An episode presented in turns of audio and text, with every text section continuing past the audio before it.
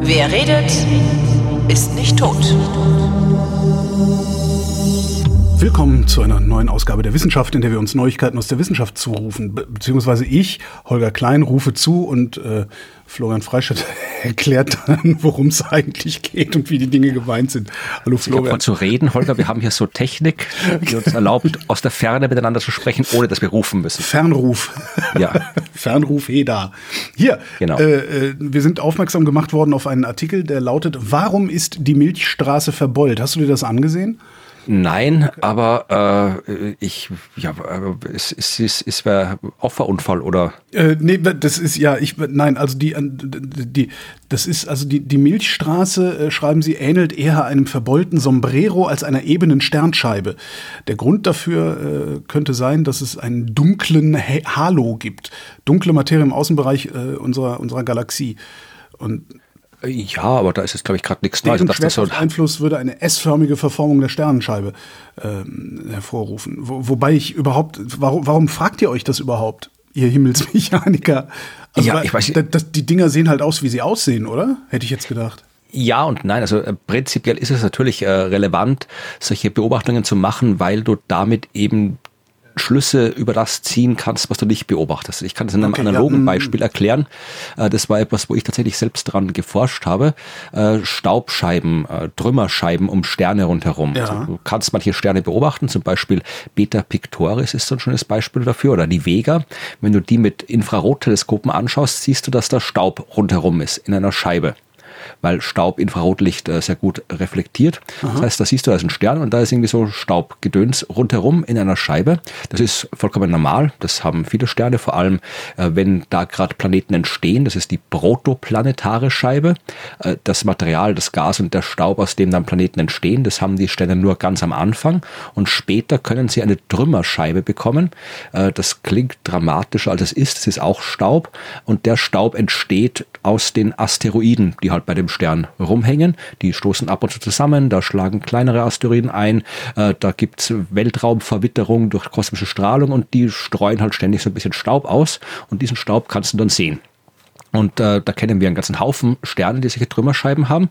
Und dann wissen wir aber auch, wenn wir die möglichst genau beobachten können, dass diese Scheiben oft auch ja äh, Beulen haben, dass die ein bisschen so ja komisch schief sind, dass da irgendwelche Wirbel drin sind, dass da Klumpen drin sind. Äh, das kann man wunderbar kartografieren und dann kannst du dir überlegen, was ist die Ursache dafür? Mhm. Und bei den äh, Trümmerscheiben der Sterne, da äh, sind es oft Planeten, die da drin sind. Und das war das, was ich zum Beispiel bei Beta Pictoris gemacht habe. Wir wussten, da ist der Staub. Dann haben wir ausgerechnet, wo müssen Asteroiden sein, damit der Staub da ist, wo wir ihn sehen. Und dann haben wir ausgerechnet, wo müssen Planeten sein, damit die Asteroiden da sind, wo sie sind.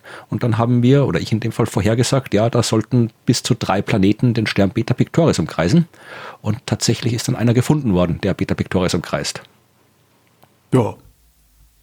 Aber das mit der Beule in der Milchstraße ist jetzt noch immer nicht erklärt. Naja. Nein, aber das, das war nur als Beispiel, um zu zeigen, ja, ja, warum ja, man sowas beobachtet. Und wenn wir die Milchstraße beobachten, äh, das ist ja sehr viel schwerer als eine andere Galaxie zu beobachten, weil wir weil stecken hier mittendrin. Ja. Das heißt, wir haben auch irgendwie erst in den 50er Jahren festgestellt, glaube ich, äh, dass die Milchstraße eine Spiralgalaxie ist. Wussten mhm. wir vorher auch nicht mit Sicherheit. Mhm. Und jetzt müssen wir uns halt wie angucken, mit Gaia zum Beispiel, wo sind die ganzen Sterne, wie bewegen sie sich, äh, dann kriegen wir eine halbwegs gute Idee über die Form und was die jetzt auch gemacht haben, war, glaube ich, dass sie sich auch die, die, ähm, das Gas angeschaut haben in der Milchstraße, was sonst so alles ist und haben festgestellt, ja, dass halt da nicht alles so eine exakte Scheibe ist, was ja auch komisch wäre, weil die Bewegung allgemein in so einer Galaxie ja auch chaotisch ist. Das ist nicht so regelmäßig wie in einem Planetensystem.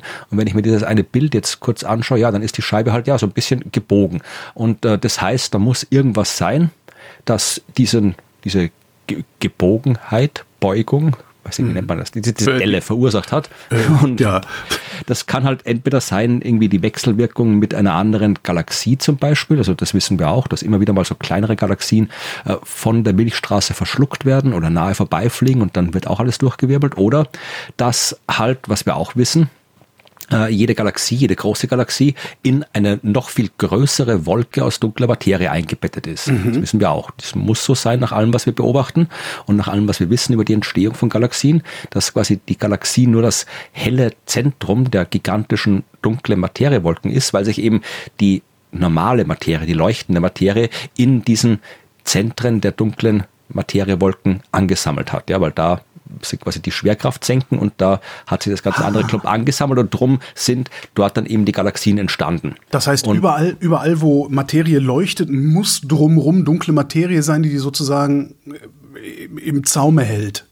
So ungefähr. Also ja. wir wissen ja auch, dass äh, aus den Beobachtungen der Bewegung der Sternengalaxien wissen wir halt, dass da irgendwie noch Materie drumherum sein muss, die wir nicht sehen können, mhm, mhm. weil sonst würden die sich nicht so bewegen, wie sie sich bewegen. Und das passt halt dieser Befund sehr gut zu dem, was wir aus der Kosmologie wissen, äh, wie wir halt uns vorstellen oder erklären, dass die Materie entstanden ist, sich entwickelt hat. Da wissen wir auch, es gibt halt sehr, sehr viel mehr dunkle Materie als leuchtende Materie. Und die dunkle Materie, ja, die hat halt solche, solche Blasen, Wolken gebildet und rein aus gravitativen Gründen muss sich halt dann die sehr viel geringere leuchtende Materie Materie, von der es viel weniger gibt, muss sich halt dann im Zentrum dieser dunklen Materiewolken ansammeln und das ist der Grund, warum dort die Galaxien überhaupt erst entstanden sind. Mhm. Und äh, wenn jetzt diese dunkle Materie, so wie Sie schreiben, halt hier auch ein bisschen ja schief steht, vereinfacht gesagt, dann ja kann das natürlich Auswirkungen haben auf die Bewegung der Sterne und dann kriegen wir so eine schief stehende Sternscheibe in der Milchstraße.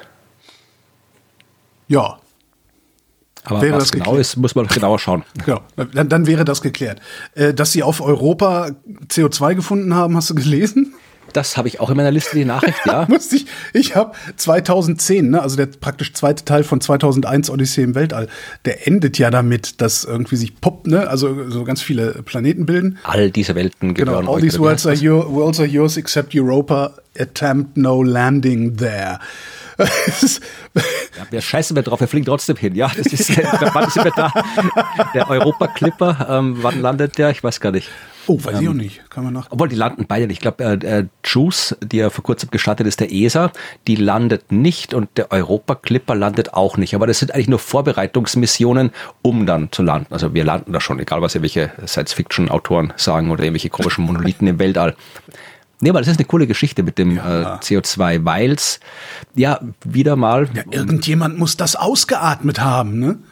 Nein. Nein? Oder ja, aber das, äh, irgendwo muss es herkommen. Ja, also ja, genau. Das muss alles irgendwo herkommen. Und wie so oft in der Astronomie, sind wir bei dem Thema von wohin, wir müssen aus dem, was wir sehen, auf das schließen, was wir nicht sehen. Also wir wissen ja, dass Europa, dieser Jupitermond, ein ziemlich interessantes Objekt ist, weil es eigentlich äh, ein eisiger Himmelskörper ist. Also wir wissen, dass er eine enorm dicke, dicke, dicke Eisschicht ist, Kilometer dick, hunderte Kilometer dick fast, also irgendwas so, ja, 80, 200 Kilometer um den Dreh rum ist diese Eisschicht. Weiß man, weiß man, was da drunter ist? Ja, Wasser, geht Wasser. man davon aus. Und der Kern? Sicherheit äh, ja, was ist da, keine Ahnung. Wasser. Bisschen, bisschen Gestein, okay. vermutlich. Also von der Dichte her ist da jetzt kein großes Metall drin. Es ist so ein, so ein typischer Gesteins-Eishimmelskörper, wie man im äußeren Sonnensystem finden. Also wie auch, keine Ahnung, die Saturnmonde sind oder Pluto und so weiter. Also eben Metallkerne mit sehr viel Eis rundherum. Mhm. Das ist so diese Art von Himmelskörper. Und ja, da wird auch so ein paar hundert Kilometer dicker Ozean drunter sein und dann irgendwo, keine Ahnung, halt irgendwie, keine Ahnung, matschiges Eis und Gestein oder sowas, weiß man nicht. Schneematsch, und, genau. Ja, also wir wissen halt aus, den, aus der Beobachtung dieser Eiskruste, die halt, wenn man sich Bilder von Jupiter anschaut, äh, kann man das ganz gut sehen, also Bilder von Europa, Entschuldigung, kann man das gut sehen, da sind halt ganz viele Risse drin in dieser mhm. Eiskruste, was halt auch darauf hinweist, dass da ja ein bisschen ja, sowas ähnliches wie Tektonik stattfindet. Mhm. Wir wissen aus der äh, Analyse der Himmelskörper selbst, beziehungsweise der Beziehung zu Jupiter, dass der Jupiter auf Europa starke Gezeitenkräfte ausübt, so stark, dass es dann eben unter dieser Eisschicht warm genug ist, äh, um flüssiges Wasser Ach, nur zu dadurch, haben. dass der geknetet wird? Genau, weil sonst okay. gibt es keinen Grund, warum so weit von der Sonne da irgendwie flüssiges Wasser existiert. Vielleicht ist ein äh, heißer Kern, also sowieso heißer Kern, aber warum sollte der heiß sein? Ne? Ja, das ist halt, wenn ein bisschen radioaktives Material wird drin sein, aber halt bei so kleinen Himmelskörpern ist das nicht so viel. Also wir wissen, die Gezeitenkräfte, die äh, heizen diesen Mond auf und deswegen mhm. kann es da flüssiges Wasser geben. Und wir haben auch tatsächlich äh, Eisvulkanismus gesehen bei solchen Monden, auch bei Europa. Also wir wissen, dass aus Spalten in dieser Eiskruste ja bisschen von diesem Eis äh, Wasser nach oben drängen kann und dann sehen wir halt dann da ja so, so, so gefrorenes Eis, gefrorene Wolken, die da irgendwo ja hinausschießen. Das haben wir auch schon beobachtet. Also wir wissen, dass der Ozean äh, zu finden ist unter dieser Kruste, aber wir wissen halt wenig über die Bedingungen Bedingungen, was da unten abgeht. Ja, also wir wissen jetzt nicht, äh, ist es ein Ozean, der so voll mit irgendwelchen, keine Ahnung, welchen Salzen ist, dass da Leben überhaupt nicht möglich ist, oder ist es vielleicht ein Ozean, der so ist wie bei uns auf der Erde? Ist es mhm. äh, Süßwasser? Wissen wir alles nicht, weil wir halt äh, ja erstens noch nicht dort waren. Wir haben auch nur bedingt die Möglichkeit gehabt, dieses ausgeworfene Material aus dem Eisvulkanismus zu untersuchen. Das heißt, wir wissen es nicht. Äh, was wir insbesondere nicht wissen, ist, wie viel Kohlenstoff gibt es da unten. Und das ist ja spannend, weil Kohlenstoff ist das, was wir für Leben brauchen. Ja. Für, für, für das, das, was wir Leben nennen. Ne? Ja, eh, aber das, was wir nicht Leben nennen, da tun wir uns schwer mit dem Forschen, weil. Ja, stimmt, das, ja, genau. weil wir wissen, wenn wir nicht wissen, was es ist, dann können wir es nicht erforschen. Also, da muss man zuerst mal eine vernünftige Hypothese aufstellen, die über irgendwelche Interpretation von Star Trek Folgen hinausgeht, ja. wie äh, Leben ausschauen kann, das nicht auf Kohlenstoff basiert. Und dann kann man da wissenschaftlich drüber arbeiten. Aber solange wir nicht wissen, wie es funktioniert, ist es schwer. Das ist, das ist eh so, so fast einer der häufigsten Einwände, die ich bekomme, wenn ich bei öffentlichen Vorträgen über die Suche nach außerirdischem Leben spreche. Da kommen die Leute danach immer wieder fragen, ja, aber das Leben muss ja, kann, Leben kann ja auch ganz anders sein. Maschinenplanet. Warum, warum, ja. warum berücksichtigt die Astronomie das nicht? Ja, weil wir alle Trottel sind, deswegen nicht. Nein, genau. Natürlich wissen wir, ist uns das bewusst, dass das Leben ganz anders sein kann, aber es macht dann überhaupt keinen Sinn, etwas äh, zu erforschen oder nach etwas zu suchen, wenn wir uns nicht sicher sein können, dass wir es bemerken, wenn wir es gefunden haben. Und wenn wir keine Ahnung haben, was es ist, das wir suchen, äh, ja, dann sehen wir es auch nicht mehr, was wir gefunden haben. Also insofern würde man eh gern nach Leben suchen, das ganz anders ist. Mhm. Aber solange wir keine Ahnung haben, was dieses ganz anders bedeutet, können wir halt nicht danach suchen, sinnvollerweise. Ja, ich ich stelle mir da noch mal vor, ich bin ja kein Wissenschaftler, aber ich stelle mir wirklich vor, dass so Wissenschaftlerinnen und Wissenschaftler äh, irgendwann einfach nur noch kopfschüttelnd in der Ecke sitzen, weil, wie du sagtest, weil ihr alle Trottel seid. Äh, weil das ja immer und immer wieder in allen nur denkbaren Disziplinen passiert, dass WissenschaftlerInnen angekreidet wird, dass sie keine Hypothesen entwickeln zu irgendeinem Scheiß, den ich mir hier im Suff ausgedacht habe. Es kommt drauf an. Also das, äh, man muss die Asymmetrie der Kommunikation berücksichtigen, ja. wenn ich das jetzt mal so hochgestochen ausdrücken ja, ja. darf. Was ich damit meine, ist folgendes.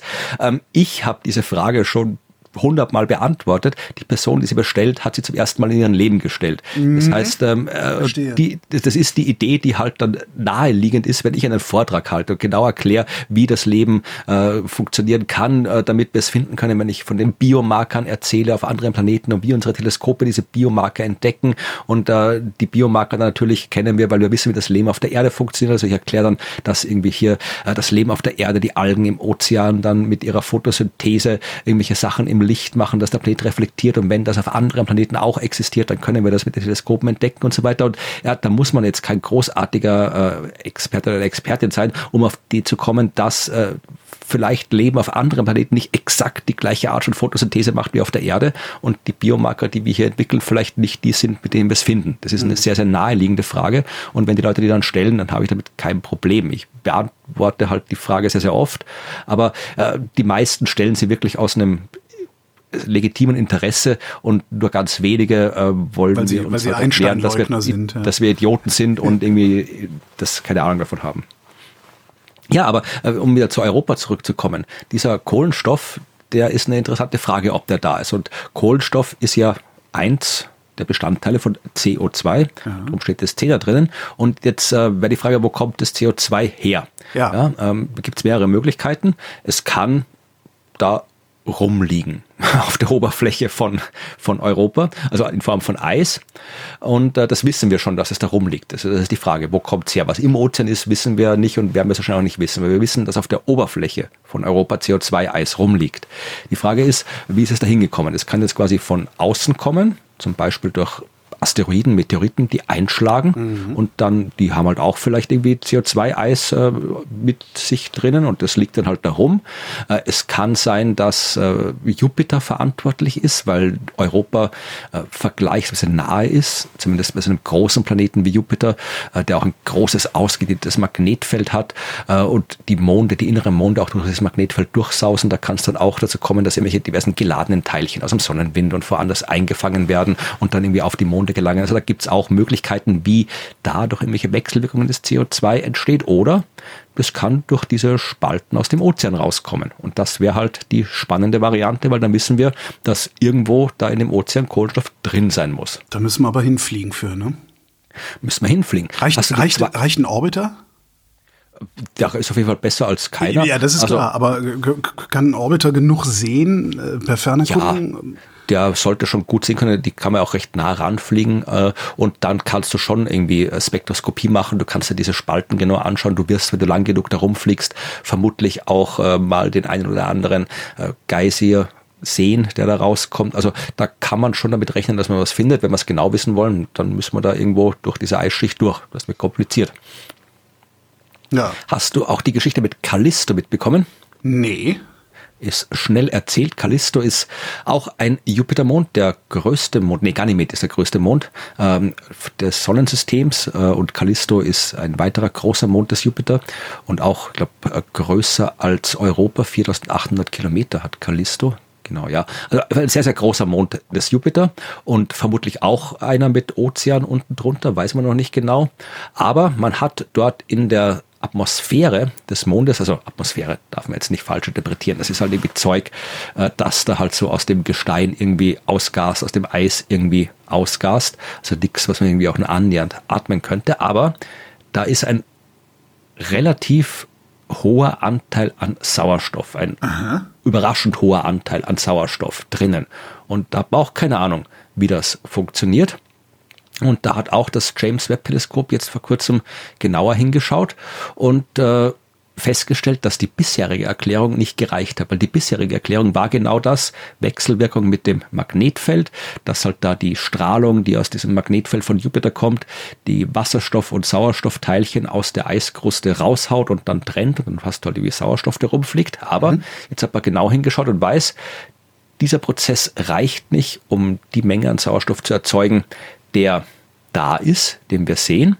Und das ist das Ende der Geschichte. Wir haben keine Ahnung jetzt, wo dieser Sauerstoff herkommt, der da rumfliegt. Was ich ja so, was ich so krass finde, ist, wenn man, wenn man das einfach mal sag, utopisch weiterdenkt, alles das, haben wir da oben alles an Ressourcen, was wir brauchen, um uns da oben mehr oder minder frei zu bewegen. Ja. Das finde ich so, so faszinierend daran. Also alles, was wir bräuchten, ist eigentlich nur der, ja, den weltweiten politischen Willen, uns dahin zu begeben und wir könnten in wenigen Jahrzehnten ja tatsächlich, weiß ich, nur, nicht nur eine ISS haben, sondern tatsächlich eine von diesen riesigen sich drehenden Raumstationen. Okay, vielleicht hey. das jetzt nicht gerade, aber wir, wir hätten Sauerstoff, wir hätten Wasser, wir hätten Kohlenstoff. Äh, wir haben im Grunde alles, um äh, fröhlich im Sonnensystem hin und her zu fliegen äh, und uns das genauer anzugucken. Und es ist halt wieder ja. so schade, dass wir so langsam sind.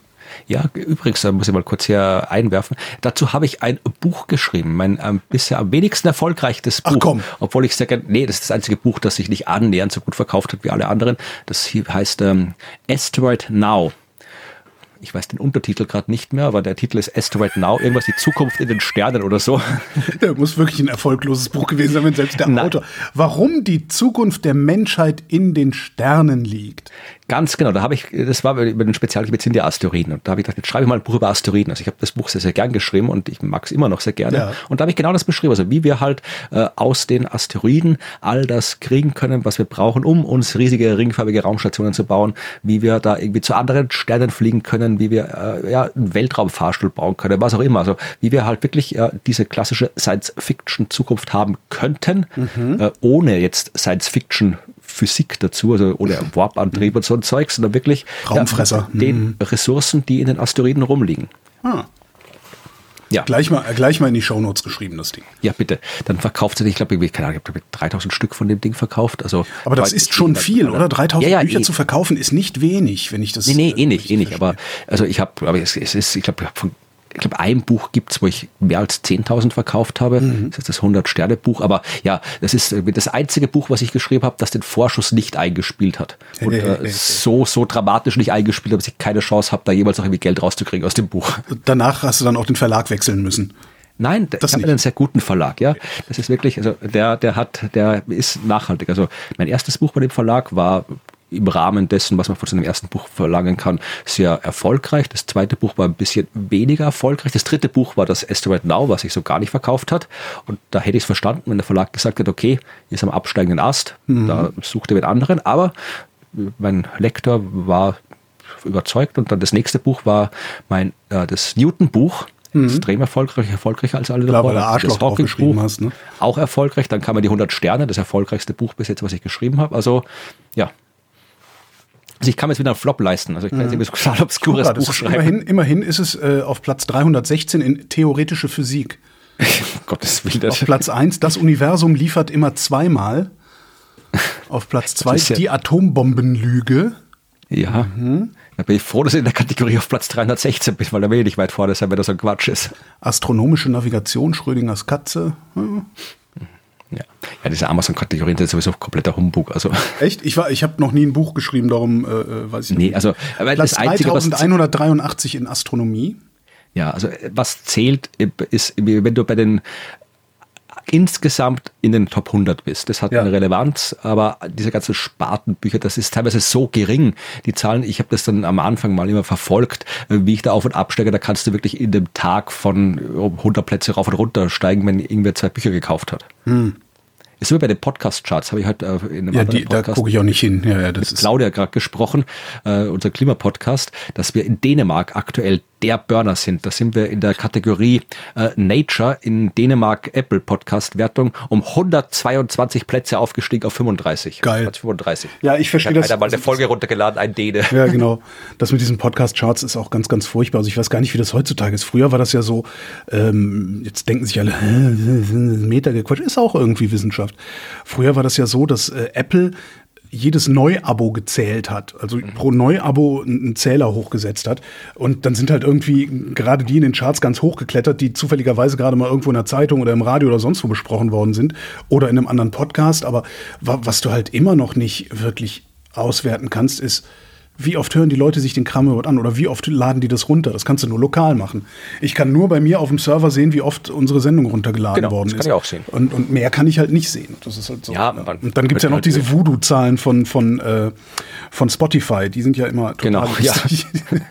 ja, also keine Ahnung, man könnte natürlich irgendwie diese Zahlen alle irgendwo melden und dann kann da irgendwie das machen. Aber ja, ich bin auch kein, kein großer Fan von diesen Ranglisten, weil ja, es ist immer zweifelhaft, was da wirklich ausgesagt wird damit.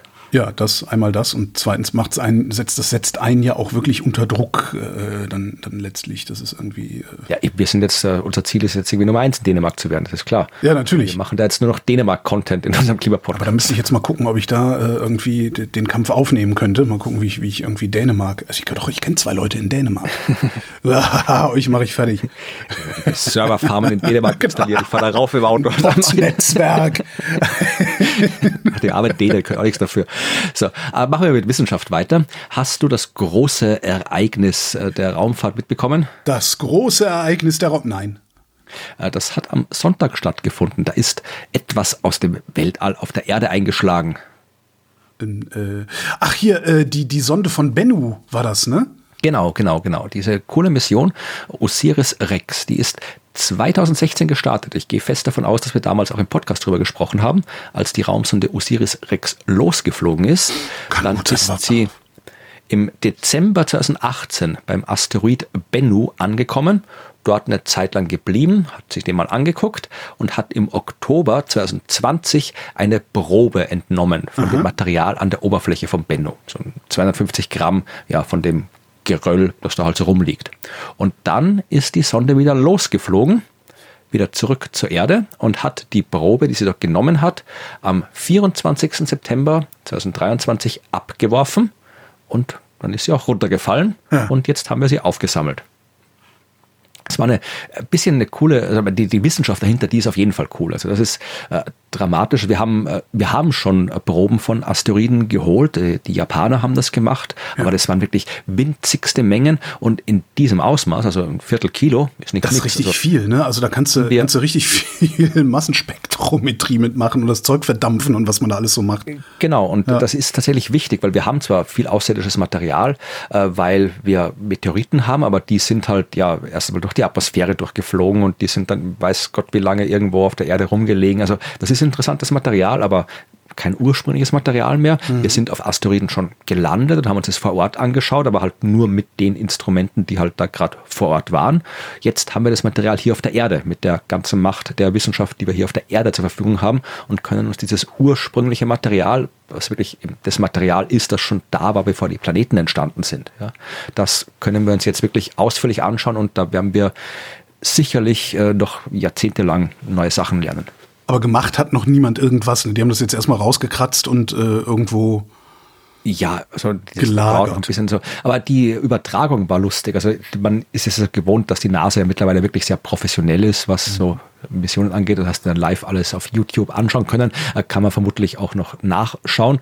Und die haben halt den ganzen, ganzen Zinnober gedreht, den sie so bei Raketenstarts treiben oder wenn irgendwo eine Raumsonde landet. Und das in dem Fall halt einfach nur irgendwie Ding am Fallschirm runtergefallen ist. Das hat so ein bisschen konterkariert. Alle mit ihren Missions-T-Shirts und so weiter. Uh, alle dachten, es landet wie so eine Rakete von, von Elon Musk oder so. Ja, ja. Nee, also es war, ich möchte es jetzt nicht lächerlich machen. Das ist alles wissenschaftlich sehr, sehr wichtig und da kann auch viel schief gehen. Das ist auch schon schief gegangen. Es gab auch schon Missionen, wo man solche äh, Proben, ich glaube, die haben mal so kos kosmischen Staub irgendwie eingesammelt und die ist ungespitzt in den Boden gerast, weil der Fallschirm oh. kaputt war. Also da kann auch schon was schief gehen. Aber es hat halt immer, wenn du diese anderen Missionen im Kopf hast, hat es halt immer so ein bisschen bisschen komisch ausgeschaut, wenn du das nicht stehst und darauf wartest, dass irgendwie eine gewaltige Rakete startet oder irgendwie ein Ding auf einem Kometen aufsetzt, sondern dass halt irgendwie so ein Teil vom Himmel fällt an dem Fallschirm so runtersegelt, dann haben sie da irgendwelche Kampfjets und Hubfliegen gehabt, die dann probiert haben, das Ding dann noch aus der Luft zu filmen und dann hast du so einen schwarzen, verwaschenen Punkt gesehen, mhm. der so langsam runtergefallen ist und dann ist das Ding da irgendwo in der Wüste rumgelegen und dann hat es ewig gedauert, bis dann irgendwie die, die mit dem Hubschrauber dann irgendwie die ersten zwei Leute angekommen sind und dann der eine ist dann rumgelaufen, hat irgendwie geguckt, ob da welche gefährliche Strahlung ausgetreten ist. Gab es da nicht auch mal so einen Science-Fiction-Film aus den 70ern? Ähm, gibt es aus jedem Film Jahrzehnt Science Fiction zu dem Thema, glaube ich. warte mal, warte mal. Ich glaube, die, warte mal, ist der, ich finde, Tödlicher Staub aus dem All. Andromeda. Ja. 1971. Genau, ja. Ja, ja, ja. Nee, aber es ist auf jeden Fall, äh, war eine tolle Mission die Übertragung war halt ein bisschen lustig. Ich frage mich dann immer, ob dann die, ob denn die von den anderen, ob es da so interne äh, Ranglisten oder Rangkämpfe gibt bei den NASA-Missionen, ob die, quasi die mit den Raketen, ob die dann die Chefs sind und die, die nur irgendwie so einen Fallschirmsonde irgendwie betreuen dürfen. Achso, du meinst, du meinst wie bei der Armee. Katzentisch sitzen müssen. Die, die, die Herren von der Marine, die Männer von der Luftwaffe und die Jungs vom Heer, meinst du? ja, ob dann die mit ihrer Fallschirmaufsammelmission, ob dann die sind, die dann nicht mitfeiern dürfen bei den anderen. Nee, aber es ist eine tolle Mission. Also ich möchte jetzt gar nicht so viel Witze drüber machen haben, weil es wirklich eine, eine einmalige bis jetzt Mission ist und äh, eine, ja, ich weiß wir wissen noch nicht, was wir alles lernen werden, aber wir werden enorme Dinge ja, lernen. Und äh, was wir schon mal gelernt haben, ist ein halbes Pfund Zeug quer durchs Universum oder quer durch die Galaxie äh, äh, äh, zu feuern. Das, das ist ja schon mal was. Also ja, ich mein, auf jeden Fall. Das, das würde ich nicht, wenn ich mir überlege, ich hatte, ich habe ja mal so eine Drohne besessen, ne? Und bin da wirklich grandios dran gescheitert, dieses Ding zu steuern. Wenn ich mir überlege, sowas dann einmal quer durch Sonnensystem und sonst wie zu machen, finde ich schon hart. Und äh, Osiris Rex fliegt auch noch weiter. Also das hat, der hat ja nur den Bogenbehälter abgeworfen. Die Sonde ist ja noch gut. Die, die fliegt da noch weiter. Und die hat jetzt ein neues Ziel. Jetzt heißt Osiris Rex nicht mehr Osiris Rex, sondern Osiris also Rex stand übrigens für Regolith Explorer. Also ah. Regolith ist der, der, das Asteroidengeröll. Mhm. Fachausdruck dafür. Jetzt heißt Osiris Rex nicht mehr Osiris Rex, sondern Osiris Apex. Und Osiris Apex steht für Osiris Apophis Explorer. Und das wird fast noch cooler als das, was Osiris bis jetzt gemacht hat. Denn ähm, im Jahr 2029 haben wir sicherlich auch schon mehr als einmal besprochen. Am 13. April 2029, am Freitag, den 13. April mit Sicherheit besprochen. Ich erinnere mich an mein äh, wird der Asteroid Apophis an der Erde vorbeifliegen und zwar in einem Abstand, der wirklich ja so noch nicht vorgekommen ist, beziehungsweise äh, von dem wir halt noch nie gewusst haben. Der wird wirklich in knapp, ich weiß die genaue Zahl nicht, es sind irgendwas um die 30.000 Kilometer Abstand Moment. vorbeifliegen. Der, ein Zehntel des Abstands zum Mond. Ja, wow. halb so viel wie die äh, geostationäre Umlaufbahn. Das ist nah, also, wow. Und der ist jetzt nicht so ein 1 Kilometer Felsbrocken, weil da fliegen öfter mal vorbei, äh, das, sondern irgendwie ein 300 Meter Felsbrocken. Mhm. Das heißt, das wird auch, äh, soweit wir das wissen, das erste Mal sein, dass ein Asteroid von der Erde aus mit freiem Auge sichtbar sein wird. Wow. Also gerade so und ja, auch nicht wirklich beeindruckend und auch nur sehr, sehr, sehr kurz, wenn er da vorbeirauscht. Und Apophis ist halt deswegen interessant, weil man halt sehr, sehr lange nicht ausschließen konnte, dass er einschlägt. Das war oh. durchaus, also jetzt nicht irgendwie so mit, ja, das, das war, also wie man den entdeckt hat, damals hat man so eine Kollisionswahrscheinlichkeit von, weiß ich, zwei, drei Prozent bestimmt, was hoch ist. Das mhm. ist noch nie vorher und nachher passiert, dass wir so eine hohe Kollisionswahrscheinlichkeit bei dem Asteroid gesehen haben. Und das wirklich Spannende war, dass diese Kollisionswahrscheinlichkeit in den ersten Tagen gestiegen ist. Weil normalerweise ist es so, du hast ja, entdeckst klar. was, mhm, mhm, äh, mhm. schlechte Daten und äh, die Unsicherheit groß und du hast die Kollisionswahrscheinlichkeit und dann mehr Beobachtungen, bessere Daten, geringere Unsicherheit, okay, jetzt weißt, nee, fliegt vorbei. Und da war es mit mehr Daten ist die Wahrscheinlichkeit gestiegen, dass er kollidiert, äh, bis wir dann eben mittlerweile durchaus jetzt ausschließen können, dass er in diesem Jahrhundert nicht mehr mit der Erde kollidieren wird. Aber äh, am 13. April kommt er in, genau, mit sieben Kilometer pro Sekunde fliegt er in 31.750 Kilometer über der Erdoberfläche dahin. Krass. Ja, also und da wird jetzt äh, Osiris sich auf den Weg machen mhm. und oder auf den Weg machen muss er, der kommt eh zu uns, aber ich weiß gar nicht, wo sie in der, wo sie dann ab jetzt rumfliegt. Keine Ahnung fliegt halt irgendwie durch die Gegend und guckt so. Aber im April 2021 soll äh, Osiris äh, so nah an Apophis dann dran fliegen, dass äh, die Sonde Bilder machen kann. Und im August soll Osiris in eine Umlaufbahn um Apophis einschwenken. Das heißt, dann fliegt diese Raumsonde mit dem Asteroiden dann weiter durch die Gegend. Und irgendwann lassen wir die dann da drauf klatschen, um ihn abzulenken. Und dann schlägt er doch ein. Ja, glaube ich nicht, dass es das ist, aber ich weiß nicht, was dann, wie, es dann noch weitergeht. Also, aber das ist mal der Plan. Also mit von Osiris werden wir noch einiges hören. Hm. Ja, cool. Ja, äh, wann, wann wird das sein? Achso, das hast du das greifbar? Wann wird das sein, dass, äh, dass, dass Osiris in die Umlaufbahn einschwenkt? Ne, Osiris äh, soll, soll August 2029 sein. Ach, okay, das ist ja um die Ecke. Also nach dem Vorbeiflug. Ach so, danach erst. Okay, schade. Im April kommt der Asteroid bei uns vorbei okay, und danach okay, okay, ja, okay, wird Osiris so, ja. reinfliegen. Ah, schade. Hätte ich irgendwie cool gefunden, wenn das praktisch auf dem Weg zur Erde schon alles irgendwie. Ja, ist vielleicht ein bisschen kompliziert, so eine ordentliche Umlaufbahn zu machen, ja. wenn dann die Erde noch neben dran hängt, weil, stell dir vor, du hast eine Umlaufbahn so 30.000 Kilometer um den Asteroid rundherum, dann schrammt die Osiris an der Erde ran. und, und, schlägt, schlägt Olle Öllen ein paar Starlink-Satelliten aus der Umlaufbahn. ja. Nee, also ich nehme an, die NASA wird sich irgendwas gedacht haben, dass sie das im August machen, da wird es einen Grund dafür geben, den weiß ich jetzt nur gerade nicht, aber es wird einen vernünftigen Grund geben, warum das erst nach nach dem Vorbeiflug passiert, hm. vor dem Vorbeiflug. Hast du im, im Standard war ein schöner Artikel über eine ähm, Wiener Weltraumarchitektin namens Barbara Ach, Imhoff. Hast du das gelesen? Ich, ich kenne die, äh, ich kenne die Architektin, ja, also ich ah, nicht cool. persönlich, aber ich weiß von ihrer Arbeit. Äh, eh, sind spannende Geschichte. Ja. Es ist halt immer so ein bisschen so, so, ja, äh, solange wir nicht da wirklich was bauen, ist es halt schwierig. Man kann sich halt irgendwie ausdenken, wie man was bauen könnte, allem, aber. Ich fand die, ich fand die Überschrift so schön. So werden wir auf dem Mond und Mars leben. Und ich habe nur, also ich habe das gelesen, habe einfach nur gedacht, ja, nämlich gar nicht. das ist doch irgendwie futuristische Städte auf dem Mond. Das ist doch irgendwie alles bekloppt. Wir wollen Retro-Städte auf dem Mond, so wie es früher war. Genau. so.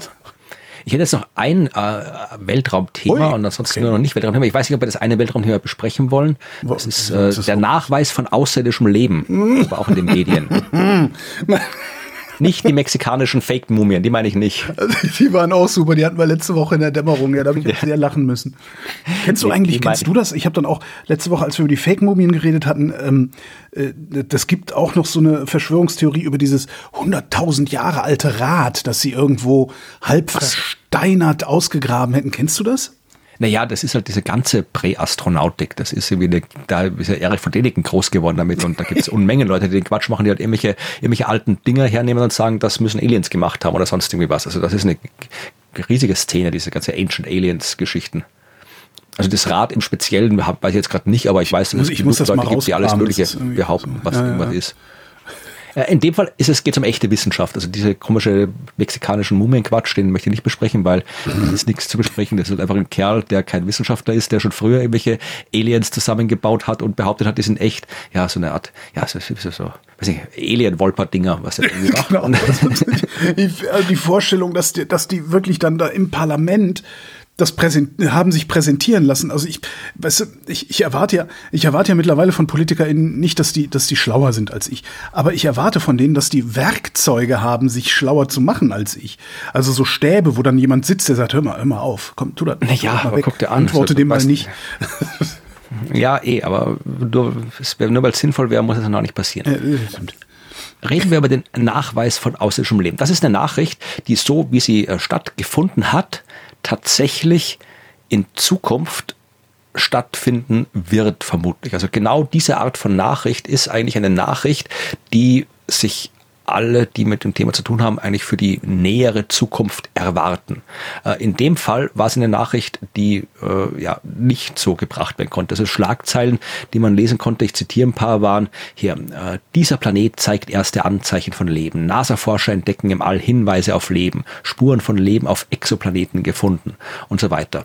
Und ähm, das klingt als Schlagzeile natürlich äh, sehr, sehr spektakulär, weil sich alle sofort irgendwelche ja, Alienstädte vorstellen mhm. oder sowas. Aber Leben ist halt jetzt, wir, wir reden jetzt nicht über irgendwelche Intelligenz, sondern wir reden über ja, Leben im Allgemeinen. Und das ist genau das, was ich hier in diesem Podcast und anderswo schon mehr als einmal erklärt habe. Also diese, was ich ganz am Anfang erklärt habe in äh. dieser Folge, also die Biomarker. Ja, wir sehen, dass da irgendwo im reflektierten Licht des Planeten irgendwas ist, was darauf hindeutet, dass auf dem Planeten etwas passiert, was nur noch die Anwesenheit von Leben erklärbar ist ist. Ja, wenn zum Beispiel wir in der Atmosphäre eines Planeten große Mengen an Methan finden, dann wäre das ein Hinweis darauf, weil Methan etwas ist, was eigentlich von Leben erzeugt wird, mhm. kann auch von äh, geologischen Prozessen erzeugt werden. Also das wäre nicht eindeutig. Es gibt aber auch ähm, Moleküle, äh, Gase, die nach allem, was wir wissen, ausschließlich von Lebewesen erzeugt werden. Und wenn wir sowas in der Atmosphäre eines anderen Himmelskörpers entdecken, naja, dann ist das ein guter Hinweis, so wie die Schlagzeilen sagen, ein Hinweis auf die Existenz von Leben. Mhm. Und mittlerweile mit dem James Webb Weltraumteleskop und dem ja irgendwann in den nächsten Jahren in Betrieb gehenden äh, Extremely Large Teleskop, also mit den Teleskopen der aktuellen und kommenden Generation, sind wir technisch in der Lage, diese Art der Forschung durchzuführen. Das war bisher nur in großen Ausnahmen möglich, aber da wir jetzt diese Technik haben, ist es absolut nicht unwahrscheinlich, dass wir in Zukunft eben genau diese Schlagzeile Hinweise auf Leben entdeckt kriegen werden. In dem Fall ist es aber leider nicht so weit. Ja, es geht um, ja, wirklich schade. Also es geht um einen Planeten, der heißt K218b, also einfach so eine Katalognummer, der ist äh, 124 Lichtjahre entfernt, umkreist einen roten Zwergstern, ist sehr nah dran, braucht nur drei Tage für eine Runde um den äh, Stern, was aber jetzt da nicht schlimm ist, weil roter Zwergstern ist relativ äh, kühl, das heißt, da kann man auch nah ranrücken, ist kein erdähnlicher Planet im engeren Sinne, der ist ungefähr ja, 8,5 mal schwerer als die Erde, zweieinhalb Mal größer als die Erde. Das heißt, auch nur eine sehr geringe Dichte hat, also die Hälfte der Dichte der Erde, 2,7 Gramm pro Kubikzentimeter, weswegen man davon ausgeht, dass es vielleicht so eine Art ja, äh, Ozeanplanet sein könnte äh, mit halt sehr, sehr viel Wasser. Wir mhm. wissen auch, dass die Atmosphäre dieses Planeten sehr, sehr dicht ist. Also die Masse der Atmosphäre dieses Planeten macht 6% der Planetenmasse aus. Das sind intelligente Flundern. Ja, bei der Erde ist die Atmosphäre 0,0001 Prozent. Ja, also bei dem Planeten sind es 6 Prozent der Planetenmasse. Also wirklich eine dicke Atmosphäre. Vor allem aus Wasserstoff. Ja, Wasserstoff ist da drin. Und unter dieser dicken Atmosphäre aus Wasserstoff könnte ein Ozean aus Wasser existieren, weswegen man diese Himmelskörper auch als hyzäische oder Hyzeen, Hycean Planets bezeichnet, was für Hydrogen Ocean Planet steht. Wasserstoff, Ozeanplanet. Mhm. Ja. Hat man noch nicht entdeckt bis jetzt einwandfrei, aber das wäre so eine Möglichkeit, was es geben könnte. So, jetzt gibt es einen Planeten. Wir haben mit dem James Webb äh, Weltraumteleskop diese äh, Analyse durchgeführt. Ich spare jetzt Details, aber wir haben es fest geschafft, da äh, herauszufinden, äh, was für Gase in der Atmosphäre drin sind. Und äh, diese Arbeit ist veröffentlicht worden. Da hat man zum Beispiel äh, Methan und Kohlendioxid gefunden drin. Ja, äh, und kein Ammoniak, was wieder aus Details, die ich jetzt nicht erkläre, alles darauf hindeutet, dass das eben wirklich so ein Ozeanplanet ist. Mhm. Alles sehr, sehr spannend, sehr, sehr coole Ergebnisse. Was man noch gefunden hat, ist Dimethylsulfid. Dimethylsulfid, Schwefel, Methanschwefel. Ja, ja, wie auch immer. Also, nee, Methyl, ist, ein, hm. ist ein Molekül, das gibt es auf der Erde und wird hauptsächlich vom Phytoplankton in den Ozeanen gebildet, also von Mikroorganismen. Ja, mhm. Die pflanzlichen Mikroorganismen in den Ozeanen, die sind die Hauptquelle. Äh, es gibt dann noch andere Mikroorganismen, unter anderem auch welche, die in dir drin leben, also nicht nur ausschließlich in allen Menschen. Das wäre eine coole Nachricht. genau, außerirdisches Leben in Holgi entdeckt. Okay. Nein, aber äh, diese, die äh, zum Beispiel dann äh, dafür verantwortlich sind, dass äh, Fürze und Mundgeruch so riechen, wie sie riechen, mhm. weil ähm, diese Mikroorganismen in unserem Darm und unserem Mund ebenfalls dieses äh, Dimethylsulfid erzeugen. Mhm. Also wir wissen, es gibt ein Molekül, das wird auf der Erde nur von Lebewesen erzeugt und hauptsächlich von Lebewesen, die im Ozean leben. Und jetzt haben wir einen Planeten bei einem anderen Stern, mit vermutlich einem Ozean, mhm. wo wir in der Atmosphäre dieses Dimethylsulfid finden. Wie weit war der weg? 124 Lichtjahre. Naja, das ist so weit. Wer weiß, ob da jetzt noch jemand lebt. Das ist vollkommen wurscht. Aber es ist, wie gesagt, das ist genau die Art von Nachricht, die kommen wird. Wenn es irgendwo anders Leben gibt, dann wird diese Art von Nachricht in den nächsten, ja, behaupte ich jetzt mal, fünf bis zehn Jahren kommen. Und dann wird mhm. sie stimmen. In dem Fall stimmt sie nicht, weil es wahnsinnig schwer ist, wirklich einwandfrei zu identifizieren, was für ein Molekül es in der Atmosphäre ist. Das will ich jetzt nicht im Detail erklären, das kann ich im Detail auch nicht erklären, weil es wirklich kompliziert ist. Im Wesentlichen läuft es darauf hinaus, dass du mal irgendwie eine Annahme treffen musst, ein Modell treffen musst, wie so eine Atmosphäre aussehen kann und das dann mit Beobachtungsdaten abgleichen. Mhm. in den Modellen gibt es Parameter, die du anpassen kannst und je nachdem, und das ist in dieser wissenschaftlichen Arbeit auch alles sehr im Detail und sehr genau und sehr gut erklärt, äh, je nachdem, welche Parameter du da nimmst zur Anpassung des Modells, äh, gibt dir unterschiedliche ähm, ja, äh, Genauigkeitslevels. Das sind diese Sigma-Levels, die man auch ja, in der Teilchenphysik ja. kennt. Also die Signifikanzlevels, wie wahrscheinlich es ist, vereinfacht gesagt, dass das, was du gefunden hast, wirklich da ist und nicht einfach nur durch Zufall so ausschaut, als wäre es da. Und da gibt's halt so eine statistische Methodik, die halt irgendwie so Signifikanzniveaus äh, definiert und da äh, gibt's halt Konventionen, über die man auch streiten kann. Aber ja, wenn du sagst, du hast was mit, einer, mit einem Niveau von 5 Sigma entdeckt, dann kannst du dir irgendwie zu 99,9999 Prozent sicher sein, dass es kein Zufall ist. Hm. Und äh, diese Methan-Nachweis auf dem Planeten, den hat man zum Beispiel mit 5 Sigma nachgewiesen. Also da können wir uns halbwegs sicher sein, dass da Methan drin ist.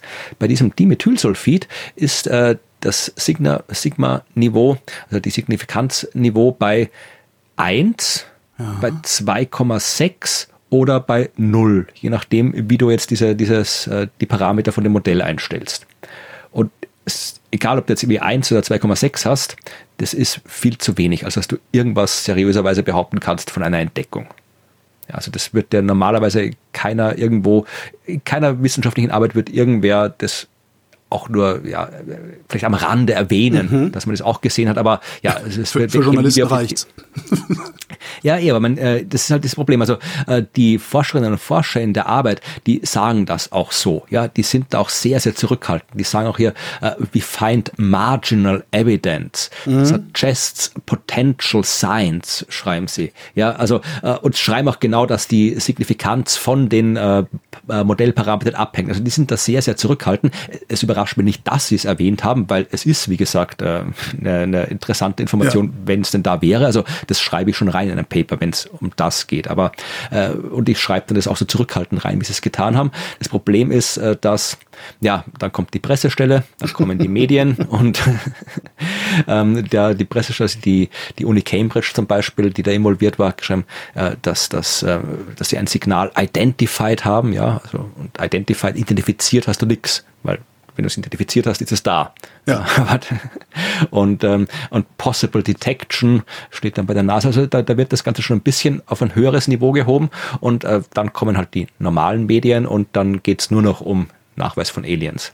Und äh, was halt schade ist, weil halt das wirklich beeindruckende der Geschichte ist halt tatsächlich, dass wir jetzt sehen, wir haben ein Teleskop, das ja. zumindest technisch in der Lage ist, ja. diese Art von Beobachtung durchzuführen, bei genau solchen Biomarkern, die wir beobachten wollen. Natürlich ist es bei Teleskop, das noch so neu ist, äh, ist das noch sehr, sehr provisorische Daten. Das ist jetzt gerade mal irgendwie ein Jahr im Weltall und wir fangen gerade erst an, das richtig zu benutzen. Und es kommen noch neue Teleskope dazu. Also äh, das, das, das, wir werden da genauer hinschauen und wir werden die, äh, die Daten, bessere Daten kriegen und so weiter und so fort. Also es kommt alles, aber wir wissen jetzt, wir sind jetzt wirklich technisch in der Lage, das zu machen. Und das ist eine beeindruckende Nachricht. Da ist es ein bisschen schade, dass das jetzt wieder so abgelenkt wird. Aber ja, andererseits, andererseits ist es vielleicht auch ganz gut so, weil die eigentliche Erklärung, warum das interessant ist, ähm, die ist wiederum so komplex oder so, so umfangreich, sagen wir mal, dass du Max Mütze die nicht hinlegen kannst, um ihnen klarzumachen, dass es sich lohnt, Geld für sowas wie James Webb auszugeben. Aber wenn du ja. sagst, ja, außerirdisches Leben, die Aliens, dann denkt er, wow, faszinierend, da, da forschen wir mal weiter. Ja, aber das Problem ist, ja, du hast recht, natürlich. Aber das Problem, was ich dann sehe, ist, dass halt irgendwie äh, Max Mütze dann in zehn Jahren vielleicht gar nicht mehr versteht, warum jetzt alle so ein Gewese machen über den Nachweis von außerirdischen Leben, weil das haben wir doch schon längst. Warum, warum tun die dann noch so rum? Ja, also. ja, verdammt. Ähm, wo, wo, wir, wo wir auch Leben haben, du hast das eben schon kurz erwähnt, in mir drin, in dir drin auch. Wir haben Zellen und in mir ist nix. In mir Innerlich ist tot. nix. äh, jedenfalls haben ähm, ForscherInnen vom Max-Planck-Institut für Mathematik in den Naturwissenschaften, wofür es überall Max-Planck-Institute gibt, finde ich auch total faszinierend. Äh, aus Leipzig kommen die. Die haben äh, vermessen, wie viele Zellen wir in unseren Körpern haben. Allerdings nur exemplarisch haben die nachgezählt, und zwar für einen 70 Kilogramm schweren Mann, eine 60 Kilogramm schwere Frau und warte, ein Kind hatten sie auch, das ist aber nur 32 Kilogramm schwer äh, und haben rausgezählt, dass der 70 Kilogramm schwere Mann 36 Billionen Zellen besitzt. Das ist doch mal was. Ein bisschen wenig vor. 36 Billionen, ja, weiß nicht, wieso. Sind ja Zellen, sind ja nicht Atome. Ja, aber okay. Ja, gut. Ich habe mehr. So. genau. Ich, und ich erst, aber ich wiege auch mehr als 70 Kilogramm. Das ist äh, vielleicht das, das Interessante. Sie haben dann auch noch geguckt, wie die, wie die relative Größenverteilung ist und so. Da kamen dann aber so ganz komische, äh, ein, ein, größerer Körper hat im Allgemeinen auch mehr Zellen. Lassen sich mitteilen. Und das fand ich dann doch irgendwie wieder so ein bisschen komisch, ehrlich gesagt. Äh, die ähm, häufigsten Zellen sind übrigens ähm, die Blutzellen, die wir haben. Und zwar rote Blutkörperchen und Blutplättchen ähm, sind 80 Prozent unserer. Was? Gar nicht Fettzellen? Nee, anscheinend nicht. 80 Prozent unserer gesamten Zellzahl sind äh, rote Blutkörperchen und Blutplättchen. Und die zweithäufigsten Zellen in unserem Körper sind die weißen Blutkörperchen. Das sind immer noch 3,4 Billionen. Okay. Das, das finde ich die eigentlich interessante Sache dabei, dass, äh, ja, ich hätte auch gedacht, ja gut, so Fett oder, oder Haut oder, oder, oder was, Nerven oder sonst irgendwie was. Also die größten Zellen sind natürlich die Muskelzellen. Ah, hier sind Fettzellen. Hier, beim Fettzellen, äh, 13 Kilogramm Fettzellen haben wir. Warum haben wir das jetzt in Kilogramm und nicht in Verhältnissen ausgedruckt. Naja. Wir haben 30 Kilogramm Fett, könnt ihr auch sagen. Genau. genau. Die Zunge hat nur 1,2 Milliarden Zellen, der Dünndarm 72 Milliarden und die Haut 61 Milliarden. Oh, okay. Ja, das sind so Informationen halt. Ja, und was brauchen wir, um oh. unsere Zellen zu erhalten? Wir Bier. brauchen ja auch, wir brauchen Nahrung. ja. Ähm, ich will an dein Schnitzel, Holger. Du, du Luder. Na, ja. magst du mal an mein Schnitzel fassen? ja, nein, aber das ist ja die Referenz an die Verrückte äh, von der AfD, äh, die irgendwie, da hast du das nicht mitbekommen, diese eine Rede davon, Alice Weidel? Nee. Was? Äh, kannst du gerne mal googeln. Ich ertrage das nicht, diesen, diesen Leuten zuzuhören. Das ist, das ist, das ist eine intellektuelle. Zumutung, dass ich das meide. Ich ertrage es auch nicht, aber äh, ich manchmal kommt man solchen Dingen ja nicht aus ins äh, Social Media.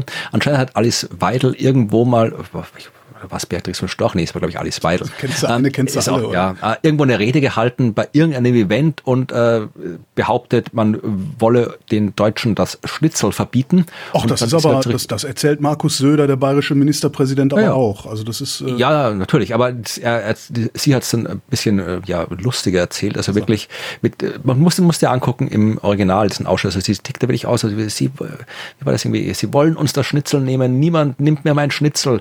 Niemand geht an mein Schnitzel. Oder hat richtig so, so drei oder viermal wiederholt. Also diese russische Propagandistin, die dann irgendwie im Fernsehen erzählt hat, dass die die Ukrainer ihnen den Borscht wegnehmen wollen.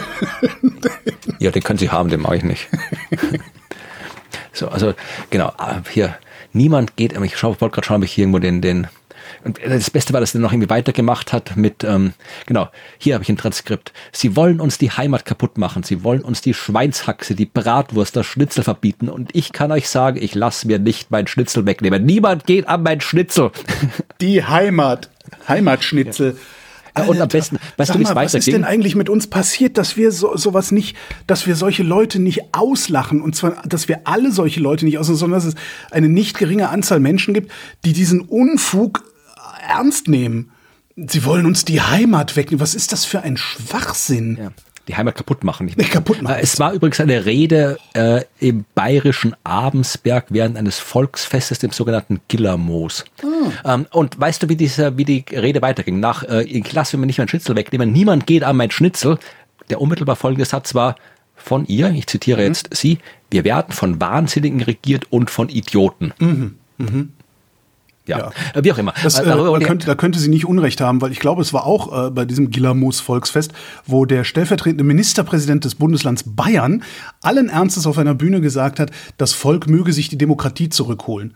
Der vom Volk gewählte stellvertretende Ministerpräsident äh, Bayerns hat gesagt, das Volk soll sich die Demokratie zurückholen. Und auch da hat keiner gelacht. Die, die, die, die, das, können, haben wir es denken verlernt, sag mal. Weiß ich nicht, ich wollte eigentlich nur diese, die ja, Entschuldigung, ich ja. über Weidel reden. Ich dachte, du hast das äh, Zitat nee, gehört, nee, darum habe ich damit angefangen. Ja. Es geht eigentlich was, es geht um Wissenschaft natürlich. Es natürlich. geht um etwas, was wir alle wissen, dass es nämlich gut fürs Klima wäre, wenn wir weniger Fleisch essen. Ja, nicht nur fürs Klima, auch für die Umwelt, ne? Ja, für ganz viel, auch für die Gesundheit und so weiter. Also es gibt durchaus Gründe, den Fleischkonsum einzuschränken. Aber du kannst nur jetzt äh, das Schnitzel nehmen. Ich nehme, ich nehme, ich nehme die Hälfte von deinem Schnitzel. Okay. Denn äh, das ist eine Studie, die äh, durchgeführt wurde vom hier ähm, Institut, äh, vom IASA, mir fällt gerade die Abkürzung nicht ein. Das IASA ist hier ums Eck bei Wien. Ähm, Institute of Advanced System, Institut, Internationales Institut für angewandte Systemanalyse. Mm. Das ist so einer mittlerweile äh, in Luxemburg bei Wien. Äh, das ist so eins von den Instituten, wo mittlerweile ja die weltweit führend durchaus sind, was so Klimaforschung angeht. Jetzt nicht unbedingt die naturwissenschaftlichen Grundlagen, sondern eher so diese ganzen wirtschaftlichen, politischen, technischen ja, ja. Äh, Analysen und so weiter. Also da passiert sehr viel Forschung und die haben sich jetzt angeschaut, was wäre, wenn wir den Fleischkonsum halbieren. Ja. Also wenn man die Hälfte von allen hier tierischen Lebensmitteln, ähm, weil damit wir eben gerade nicht diese Diskussion führen müssen, sie wollen uns alles verbieten, das Fleisch essen und so weiter, sondern einfach nur mal, tun mal die Hälfte, ja. Mhm. Also die Hälfte, äh, was passiert dann? Und das haben die mal probiert durchzurechnen. Also sie haben angesetzt 50 Prozent des aktuellen Konsums bei Hühner, Schweine, Rindfleisch und tierischer Milch. Weltweit oder oder ja wahrscheinlich, ne? Weltweit, weltweit, weltweit ja. Okay. Und haben das jetzt äh, ersetzt eben in ihrer Modellierung durch eben Produkte auf Pflanzenbasis mit ähnlichem Nährwert. Ja, also halt statt Milch, pflanzliche Milch, irgendwelche Sojaproteine, Bohnen und so weiter. Also irgendwie was, wo halt du die gleiche, gleichen Nährwert rauskriegst, aber halt pflanzlich. Und dann haben sie geschaut, okay, was hat das für Auswirkungen? Und das hat sehr viele schöne Auswirkungen. Zum Beispiel äh, kriegst du, also sie haben dann gerechnet, äh, wenn wir das jetzt hier äh, bis 2050 machen, äh, wie schaut es dann aus im Vergleich zu 2020? Mhm. Und ähm, die für die Landwirtschaft genutzten Flächen, die können wir um 12 Prozent reduzieren. Wow. Ja, weil es natürlich irgendwie aufwendiger ist, irgendwie Fleisch zu produzieren als das andere. Na, äh, vor allen Dingen, also was, was, was, was ich immer wieder lese, alle Jubeljahre, was heißt alle Jubeljahre, äh, ist, dass wir die landwirtschaftlichen Flächen ausweiten würden. Ja, ja, das ist auch das, was tatsächlich passiert, aber in dem Fall könnte man sie ein bisschen reduzieren. Krass. Wasserverbrauch würde nicht steigen, sondern um 10% sinken. Ähm, wir können ähm, die Menge an Stickstoff, die wir düngen müssen, um die Hälfte reduzieren. Wow. Die Unterernährung würde jetzt allein dadurch nicht massiv eingeschränkt werden, aber immerhin 31 Millionen Menschen weniger die halt dann normal ernährt sind statt mhm. unterernährt.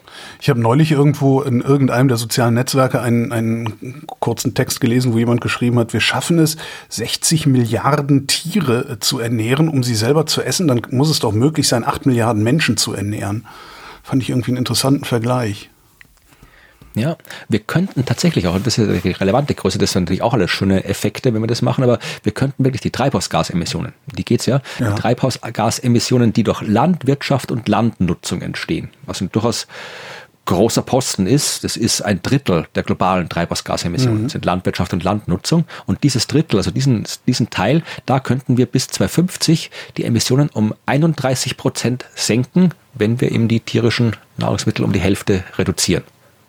Ja, also das ist ordentlich. Und tatsächlich haben sie sich da noch im Detail angeschaut. Also ähm, was jetzt da das wirklich der Hauptfaktor ist, das ist Rindfleisch, weil Rindfleisch die mit Abstand größten Emissionen mhm. verursacht.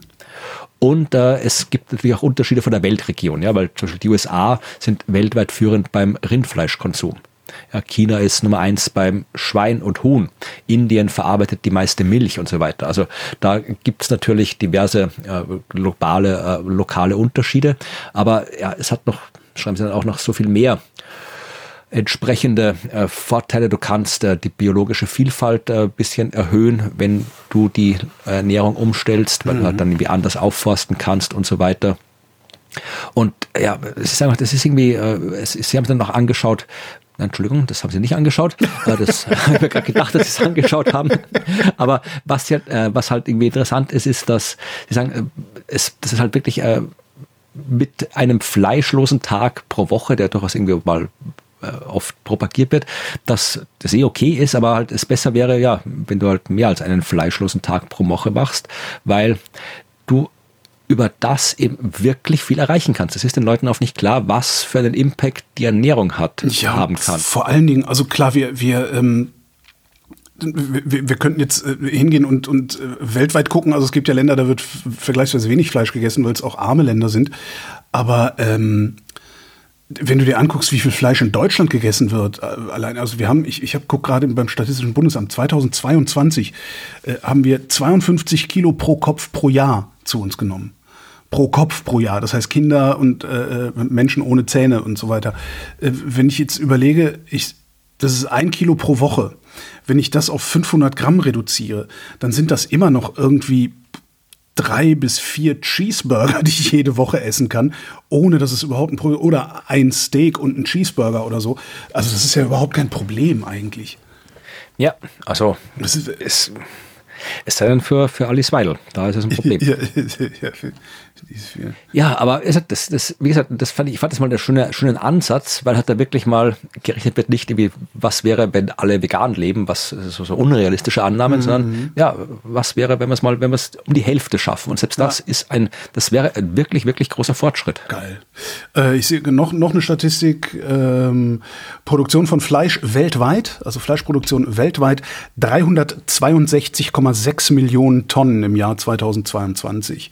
Mhm. Äh, äh, steigende Tendenz über jedes Jahr. Ja, ja also. Puh, ja, ja, überlegt beim nächsten Mal, ob ihr euch einen Schnitzel teilt, wenn ihr eins bestellt. Zu zweit. Teilt euch eins, dann ist ja schon mal gut.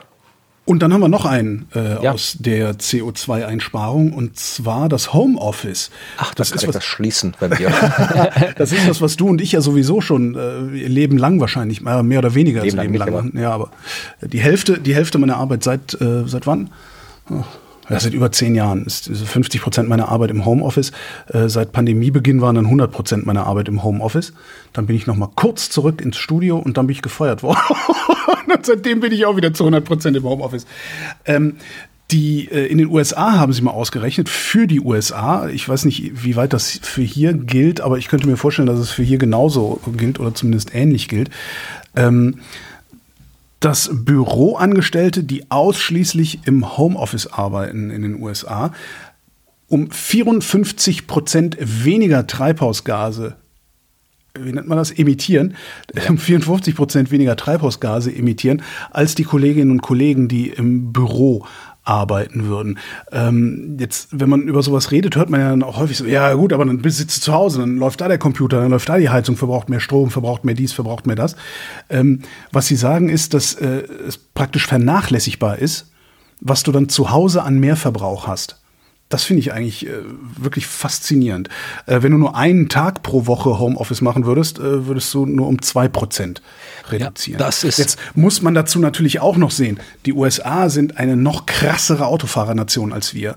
Ähm, und ich habe jetzt nicht in das Paper geguckt, ich könnte mir aber sehr gut vorstellen, dass sie äh, CO2-Emissionen beim Pendeln mit diesen überschweren Fahrzeugen, mit denen die Amis unterwegs sind, dass sie die auch noch mit eingerechnet haben. Ja, also das natürlich, es ist ja eine, ein absolut relevanter Punkt. Vermutlich der relevanteste Punkt. Dass du ja. nicht irgendwo äh, von A nach B fahren musst. Ja. Also da, da wird ja äh, enorm viel eingespart. Selbst äh, wenn die Leute, die mit den öffentlichen Verkehrsmitteln pendeln, sind auch viele, aber es gibt sehr, sehr viele, die halt dann auch durchaus lange Strecken auch äh, mit dem Auto fahren, die dann irgendwie, keine Ahnung, zwei Stunden hin, zwei Stunden zurückfahren mit dem Auto mhm. zur Arbeit oder sowas. Also da gibt's gar nicht mal so wenig Menschen und ähm, was mich da irgendwie äh, tatsächlich am meisten beeindruckt hat in dem Artikel ist genau das, was du gerade jetzt am Schluss gesagt hast, dass halt irgendwie ein Tag Homeoffice praktisch nichts bringt. Bisschen was, aber praktisch nichts, zwei Prozent. Mhm. Und das ist ja genau das, was jetzt dann, wo halt dann auch viele Firmen dann werben, ja, also bei uns kannst du einen Tag Homeoffice machen und so weiter, was eh auch aus anderen Gründen nett ist, das machen zu können. Mhm. Ja. Aber jetzt, äh, wenn man es jetzt aus der Klimasicht betrachtet, ja, äh, wenn man einen Tag Homeoffice machen kann, dann warum kann man nicht irgendwie einen Tag Office machen? Das muss ja, auch gehen. Ja, also, ja, ja. Äh, aber kann erzähl, ich kann ja erklären, warum man das nicht machen kann, weil, weil äh, Führungskräfte äh, keine Führungskräfte sind, sondern Kontrollorgane. Die können alle gar nicht führen, die wollen kontrollieren. Das ist der Trick. So mittlerweile meine, meine Arbeitshypothese äh, aus vielen Jahren. Ähm, abhängige ja, also Beschäftigung. Das ist vermutlich ein Grund, dass halt viele dann auch sagen, ja, wenn die nicht da sind, dann arbeiten sie ja nichts und so weiter und so fort. Aber äh, das müssen wir sich diskutieren, das ist schon anderswo und von vielen Menschen diskutiert worden. Äh, ich kann auch nachvollziehen, dass es für manche Menschen wirklich ein Problem ist, zu Hause arbeiten zu müssen. Also jetzt mal rein von den konkreten Problemen, wenn du keinen vernünftigen Arbeitsplatz hast oder sowas, ähm, dann ist es ja. natürlich ein Problem. Aber ich weiß, dass es Menschen gibt, äh, die tatsächlich zu Hause nicht arbeiten können. Ich habe einen Kollegen, der hat, der kann zu Hause nicht sitzen und schreiben. Wenn der, der ist auch nicht angestellt, wenn der irgendwo was machen muss, dann setzt er sich einen Kaffee aus, weil er packt es so, allein der, zu Hause zu sitzen. Ah, verstehe. Okay, ja gut, das gibt's. Das habe ich ja überhaupt nicht irgendwie. Da, nee, da ich auch ich, gar nicht. bin ich in einer ganz glücklichen Situation. Ja, ja. Da bin ja. ich auch sehr, sehr zufrieden damit. Also, ja, aber ich, wollte ich sagen. Ich müsste nur, ich müsste nur irgendwie äh, Kinder in meinem Haus leben haben oder auch nur ein Kind in meinem Haus. Im alleinerziehender Vater sein mit einem Kind. Eine zweieinhalb Zimmerwohnung habe ich. Äh, da könnte man das eigentlich prima machen, sogar alleinerziehend mit einem Kind. Dann äh, Fernseher, da geht das schon. Na, aber spätestens dann könnte ich hier nicht mehr arbeiten, weil dann hier nicht mehr genug Platz wäre, um sich, um sich auszubreiten und, und, und Ruhe zu haben. Eine Kammer, da kommt der Fernseher rein, das Kind rein und gut ist. Aber schon gibst du Essen unter der Tür durch. Kammer habe ich auch. So gesehen habe ich eine Vierzimmerwohnung. Ja, aber ja, ich finde es zumindest gut, dass äh, durch die Pandemie jetzt das Thema ein bisschen mehr äh, in den Fokus geraten ist und da kann noch so viel mehr gehen. Also gerade das, das haben wir auch beim IPCC-Bericht und so weiter, steht das auch alles drin, dass eben, ja, dass wir da ein enorm großes Potenzial haben, das wir nicht ausnutzen mit diesen Möglichkeiten, die wir jetzt haben mit unserer Technologie, mit der, der Telearbeit, was mhm. glaube ich in Deutsch heißt, ja. Also. Und Tele, Telespiel. Mhm. Ja. Nein, gucken, aber ich finde sowieso, äh, ähm, dass, dass der, der Treppenwitz dieser, dieser Pandemie und dieser äh, Toten, wie viele, hast du im Kopf, wie viele Tote das nee, waren? Millionen. Viele, ne? Millionen, ja. Also der, der Treppenwitz ist ja eigentlich äh, äh, sind die, die, all die positiven Sekundäreffekte, die diese Pandemie gebracht hat. Zum Beispiel in der Forschung, ja, dass auf einmal diese, diese mRNA-Forschung ordentlich angeschoben worden ist, weil wir jetzt gesehen haben, ach guck, das funktioniert ja wirklich, das Zeug, und es funktioniert richtig gut. Äh, so dass wir jetzt immer wieder, gerade bei Krebstherapien und sowas, da, da äh, wirklich super Meldungen immer wieder sehen und kurz vorm Durchbruch stehen, sozusagen. Äh, Chronic Fatigue Syndrome, was wirklich viele, viele tausende Menschen äh, lange, lange schon hatten, ist auf einmal auf dem Schirm und wird beforscht und es wird Geld dafür ausgegeben. Äh, dann diese auch, auch Arbeitsmarkteffekte, das ist ja, ne, wenn du, wenn du mal guckst, äh, die, die Gastronomie beklagt sich darüber, dass sie kein Personal findet. Ja, Leute, das liegt daran, dass die Leute während der Pandemie festgestellt haben, dass es vielleicht, weiß ich nicht, in einem anderen, wie nennt man das denn, in einem anderen gering qualifizierten Job oder so, äh, weiß ich nicht, irgendwo, weiß ich nicht, Kistenstapel in einem Lager, ähm, dass das vielleicht der bessere Job ist, weil der ist nach acht Stunden vorbei. Du hast ein richtiges Wochenende, äh, du hast vernünftiges Urlaubsgeld, du hast äh, vernünftige Rentenversicherung. So, ich finde diese ganzen Effekte, die aus der Pandemie heraus äh, entstanden sind, eben wie auch dieses Homeoffice-Ding, dass auf einmal, ich meine, das, das, das ja, ich habe ich weiß nicht, wie viele Jahre ich gesagt habe, Leute, ich kann diese ganzen Sendungen, auch diese Live-Sendung, ich kann es alles von zu Hause machen. Ich muss nicht äh, eine Stunde beziehungsweise zwei Stunden pendeln zwischen, zwischen Sender und zu Hause. Und es hieß halt immer, nein, das geht nicht, das ist technisch nicht möglich, das ist, das ist viel zu störanfällig, jada, jada, jada. Und auf einmal haben wir gesehen, dass es geht. Ja, das finde ich, ich finde das so faszinierend. Und ich weiß nicht, ob sekundäre Effekte der richtige Begriff ist, aber die Pandemie war wirklich scheiße. Aber wir haben, ich sag mal, sozialwissenschaftlich extrem viel gelernt aus dem Ding. Und das finde ich toll, witzigerweise oder, oder zynischerweise. Ja, ich das kann ich auch bestätigen mit dem Radio, dass ich, wir machen ja auch regelmäßig Sachen fürs Radio und ja. da mussten wir früher auch immer ins Studio, um das aufzunehmen, unsere FM4-Beiträge bei den Science Masters zum Beispiel. Ja, ja, Bis zur Pandemie, ich habe auch immer gesagt, ich, ich kriege das von zu Hause hin, das klingt genauso gut, wie ihr das haben wollt. Und ich gesagt, nee, geht nicht. Und dann, jetzt geht's. Und jetzt mittlerweile fahre ich so gut wie nie mehr hin. Also wir machen das immer noch von zu Hause. Auch. Also das ist ja, das ist ja wirklich Quatsch. Es ist ja, ja ich, ich finde das sehr faszinierend. Bin echt gespannt, was da, was da noch alles so mal rumkommt an ja, sekundären Effekten. Haufen Nazis in der Regierung, aber. Ja, gut, Haufen Nazis in der. Regierung, ja. Aber auch das Pendel wird irgendwann, also, also wenn die Nazis nicht äh, die Demokratie untergraben, wie sie das in Ungarn geschafft haben, wie sie gerade in Polen dabei sind. Da wird es ja auch im Mitte Oktober wird da gewählt. Ja, warten nächstes Jahr in Österreich. In Österreich, also wenn das, wenn, wenn die Autokraten, autokratischen Kräfte nicht zu stark werden, äh, schlägt dieses Pendel auch irgendwann wieder in eine andere Richtung, weil irgendwann wird auch dem, dem schwachsinnigsten Nazi auffallen, dass seine Kinder genauso unter der Klimakrise leiden werden, wie alle anderen auch. Vielleicht sogar noch ein bisschen stärker, weil er nämlich weniger Geld hat. Ja, na, gucken wir mal. Das ist so die Hoffnung, die ich habe, aber wer weiß. Ja, andere Geschichte. Operationen. Wenn du ins, hast du schon mal eine Operation, ähm, bist du mit Narkose und allem ja, dran? Ja, ja. Ich noch nicht, gar nicht. Ach, gar nicht. Aber okay. Oh. Ähm, nach was, sagen wir mal, du hast jetzt nichts Akutes, sondern du musst irgendwie, keine Ahnung, in deren Kniegelenk machen lassen mhm. oder sowas. Das ist ja die häufigste Operation, Darmspiegelung ist, ist sowas ähnliches, da hast du auch eine Narkose. ja, hatte ich zweimal ohne Narkose, aber ist eine was? andere Geschichte. Ja. Du, boah, bist du kaputt, ey. Oh. Ja, das ging damals nicht anders. Dabei ist das Geile an der Darmspiegelung doch die Narkose. Ja, nach der Darm, ja, nach, nach meiner ersten Darmspiegelung konnte ich verstehen, warum Michael Jackson sich mit Propofol umgebracht hat. Ja. Also ich hatte zweimal ohne Narkose hm. äh, und ohne, ohne überhaupt irgendwie auch ohne so ein Mittelchen, wo du dann irgendwie abgeholt werden musst hm. und so. Also so bei, ja, einfach so, so, ja, pur die Darmspiegelung quasi. Kann man auch überleben. Ist jetzt, muss ich nicht jeden Tag haben, aber es ist jetzt. Ja, siehst du, die andere kann ich jeden Tag haben. Egal. Ah, es geht jetzt nicht um Darmspiel. Es geht okay. so hier mit, mit, mit Messer und Aufschneiden und sowas. Mhm. Und da, also so Knie, Knie, Gelenkersatz ist irgendwie das häufigste. Aber stell dir vor, du hast jetzt sowas, so, der Arzt sagte, ja, du musst jetzt das irgendwie machen und du musst jetzt hier äh, einen Termin für deine Operation organisieren. Nach welchen Kriterien entscheidest du das? Äh, ich persönlich. Ja. Naja, wie lange dauert es, bis ich wieder äh, äh, nee, jetzt wirklich, Du hast den Kalender vor dir, machst ja. du das irgendwie äh, im Sommer, machst du das im Winter, machst du das Na, morgens, ich, machst du das abends? Ich, ich, gucke, ich gucke tatsächlich, also erstmal muss ich wissen, wie, wie lange bin ich außer Gefecht gesetzt. Und dann gucke ich, wie sieht es denn mit, mit meinem Einkommen aus? Weil wenn ich äh, im Krankenhaus liege oder krank bin, dann verdiene ich kein Geld. Also würde ich das möglichst dahin legen, wo ich sowieso vergleichsweise wenig Arbeit habe. Ähm, das ist tendenziell im Sommer der Fall. Da will ich aber halt nicht im Krankenhaus liegen, weil äh, in der Hitze im Krankenhaus ist ätzend. Ja, wahrscheinlich würde ich irgendwie, nee, Herbst ist schlecht, wahrscheinlich würde ich im Frühjahr gucken. Ja, ja okay, alles äh, legitime Gründe. Äh, aber leider falsch. Nein, doch, das sind legitime Gründe. Äh, es geht jetzt um einen falschen Grund. Es gibt Menschen, und gar nicht mal so wenige, die auf die Mondphase achten wenn sie eine Operation machen. Mhm.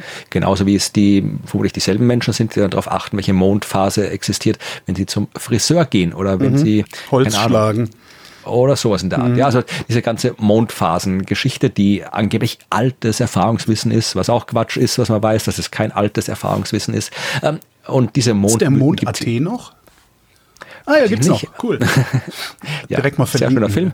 Nee, ja. nicht der Mond, nee, der Mond.at ist eine Webseite, die diesen ganzen Mondmythen äh, Ach, die meinst du? Ja, die kenne ich auch, ja. Die ist super. Die hat, glaube ich, ein Kollege von mir gemacht. Ach, cool. Er macht die dann immer noch, wenn sie gibt, ja. Ja, gibt's auch. Tue ich in die Show Notes. Ja, jedenfalls, ähm, jetzt äh, braucht eigentlich keine Studien äh, dazu, aber hat man trotzdem wieder eine gemacht. Äh, in Innsbruck, äh, gemeinsam mit Leuten aus der Schweiz, hat man jetzt untersucht, ob Mondphasen einen Einfluss auf chirurgische Eingriffe für künstliche Kniegelenke haben. okay weil es eben die häufigste mhm. Operation ist in, den, in Deutschland, Österreich und der Schweiz. Also die haben sich mal alle Daten geholt äh, von 2003 bis 2019, also alle Menschen, die da in Innsbruck äh, in der Klinik operiert worden sind, waren insgesamt 5923 Menschen und dann haben die das halt irgendwie in die verschiedenen Mondphasen eingeteilt und so weiter. Sie haben auch den Freitag, den 13. noch mitgenommen, noch okay. geschaut, da was Besonderes passiert und geschaut, gab es da irgendwelche Möglichkeiten, ist das alles perfekt verlaufen, hat man irgendwie später was korrigieren müssen und so weiter weiter. Und ja, wenig überraschend, es ist kein signifikanter Unterschied gefunden worden bei der Mondphase. Auch nicht, äh, wenn du es äh, mit Wochentagen, äh, irgendwelche beson besonderen Wochentagen nimmst, Freitag der 13., also da gibt es auch keinen Unterschied. Also das Datum in der Hinsicht hat keinen Unterschied. Und das Interessante ist, also wie gesagt, für jemanden, der klar denken kann, ist das eh alles nicht sonderlich überraschend. Aber was ich jetzt interessant fand, war, dass man das anscheinend bei ungeplanten Eingriffen schon früher untersucht hat. Also ungeplante mhm. Eingriffe hat man früher schon untersucht, ob es da irgendwie Unterschiede gibt beim Termin. Mhm. Ähm, jetzt weiß man eben auch, dass bei lange geplanten Operationen es auch komplett wurscht ist, wie der Mond steht, wie der vermeintliche Unglückslage ist. Es kann ja auch nicht sein, dass es so selbsterfüllende Prophezeiungen sind. Ja, das sind es ja Wie der Arzt also, oder ja. die Ärzte am Freitag den 13. was genau. nervös ist oder irgendwie sowas. Aber ist alles, kann man nichts nachweisen sind es beim Mond ja auch, also dieses, ne, bei Vollmond kann ich immer so schlecht schlafen. Das ist entweder eine selbsterfüllende Prophezeiung, weil du auf dem Heimweg den Mond gesehen hast und dir gesagt hast, du könntest schlecht schlafen. Oder aber deine Vorhänge sind nicht dicht genug und es ist einfach heller als jeden anderen Tag. Naja. Ja. Wo ich vorhin Bier erwähnte, ähm, was macht man mit Bier? Man trinkt es und man trinkt sich Leute schön. Haben wir gedacht.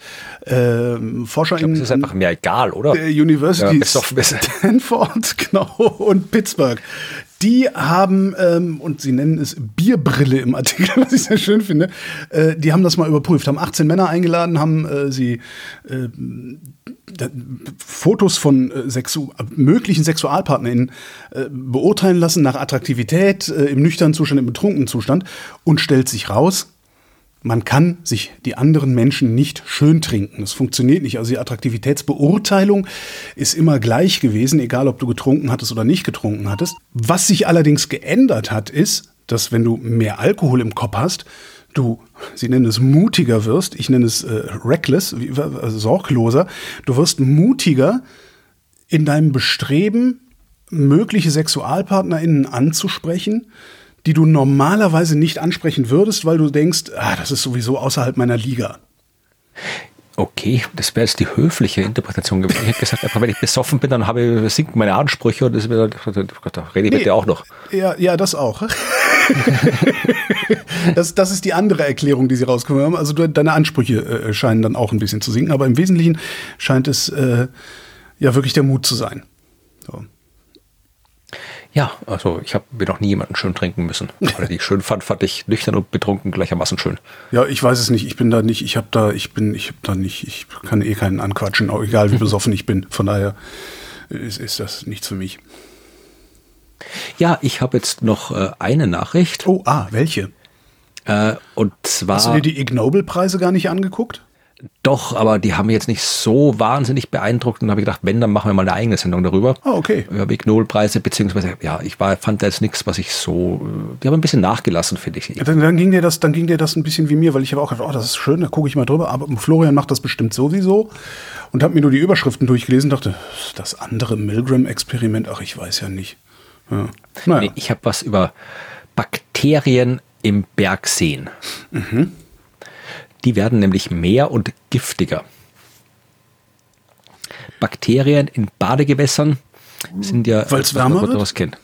Ja, na gucken wir mal. Also wir wissen, dass es im Wasser durchaus auch Zeug gibt, das gefährlich ist. Nicht nur der weiße Hai, sondern eben auch Zeug, das wir nicht sehen können. Es gibt Algen, die durchaus giftig sein können. Es gibt andere Mikroorganismen, die giftig sein können. Unter anderem Cyanobakterien, die können Giftstoffe freisetzen, die halt dann ja so Übelkeit, Fieber, Lähmungen und so weiter äh, herbeirufen können, was man alles nicht unbedingt haben will, wenn man gerade im Wasser schwimmt. Und für Tiere, für Hunde zum Beispiel, äh, wenn die da im Wasser rumplatschen, da können die auch sterben an sowas.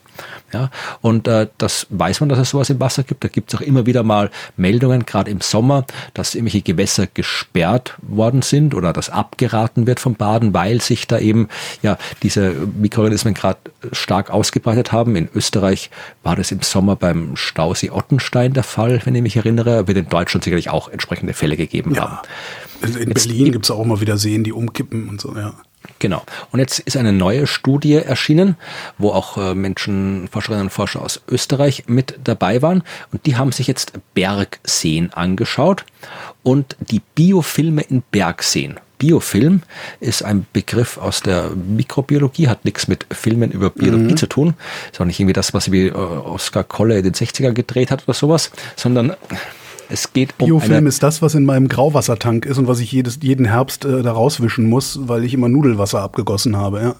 Genau, also im Prinzip so, ja, es ist eine, eine Schleimschicht. Genau. Also eine, eine dünne Schicht aus Mikroben, die halt zum Beispiel in einem See, die du da auf den, wenn, so, wenn du so einen Stein rausholst aus dem See, der ein bisschen glitschig ist, ja, dann Ja, ist oder das, wenn du diesen Exzenterstopfen äh, in deiner Küchen, Küchenspüle, wenn du den nicht regelmäßig sauber machst und dann mal rausziehst und von unten drauf guckst, das ist auch Biofilm.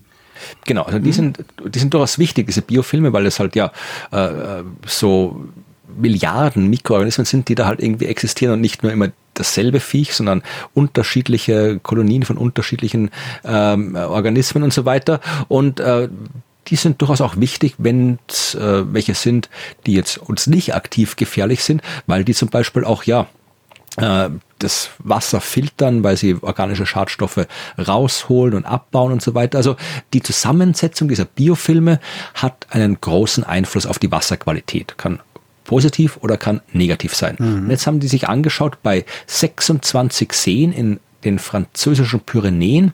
Fünf Jahre lang haben sie sich angeschaut, wie sich da die Zusammensetzung dieser Biofilme verändert hat. Das ist eine schöne, fünf. Jahre ist eine schöne Datenreihe, ja. Genau.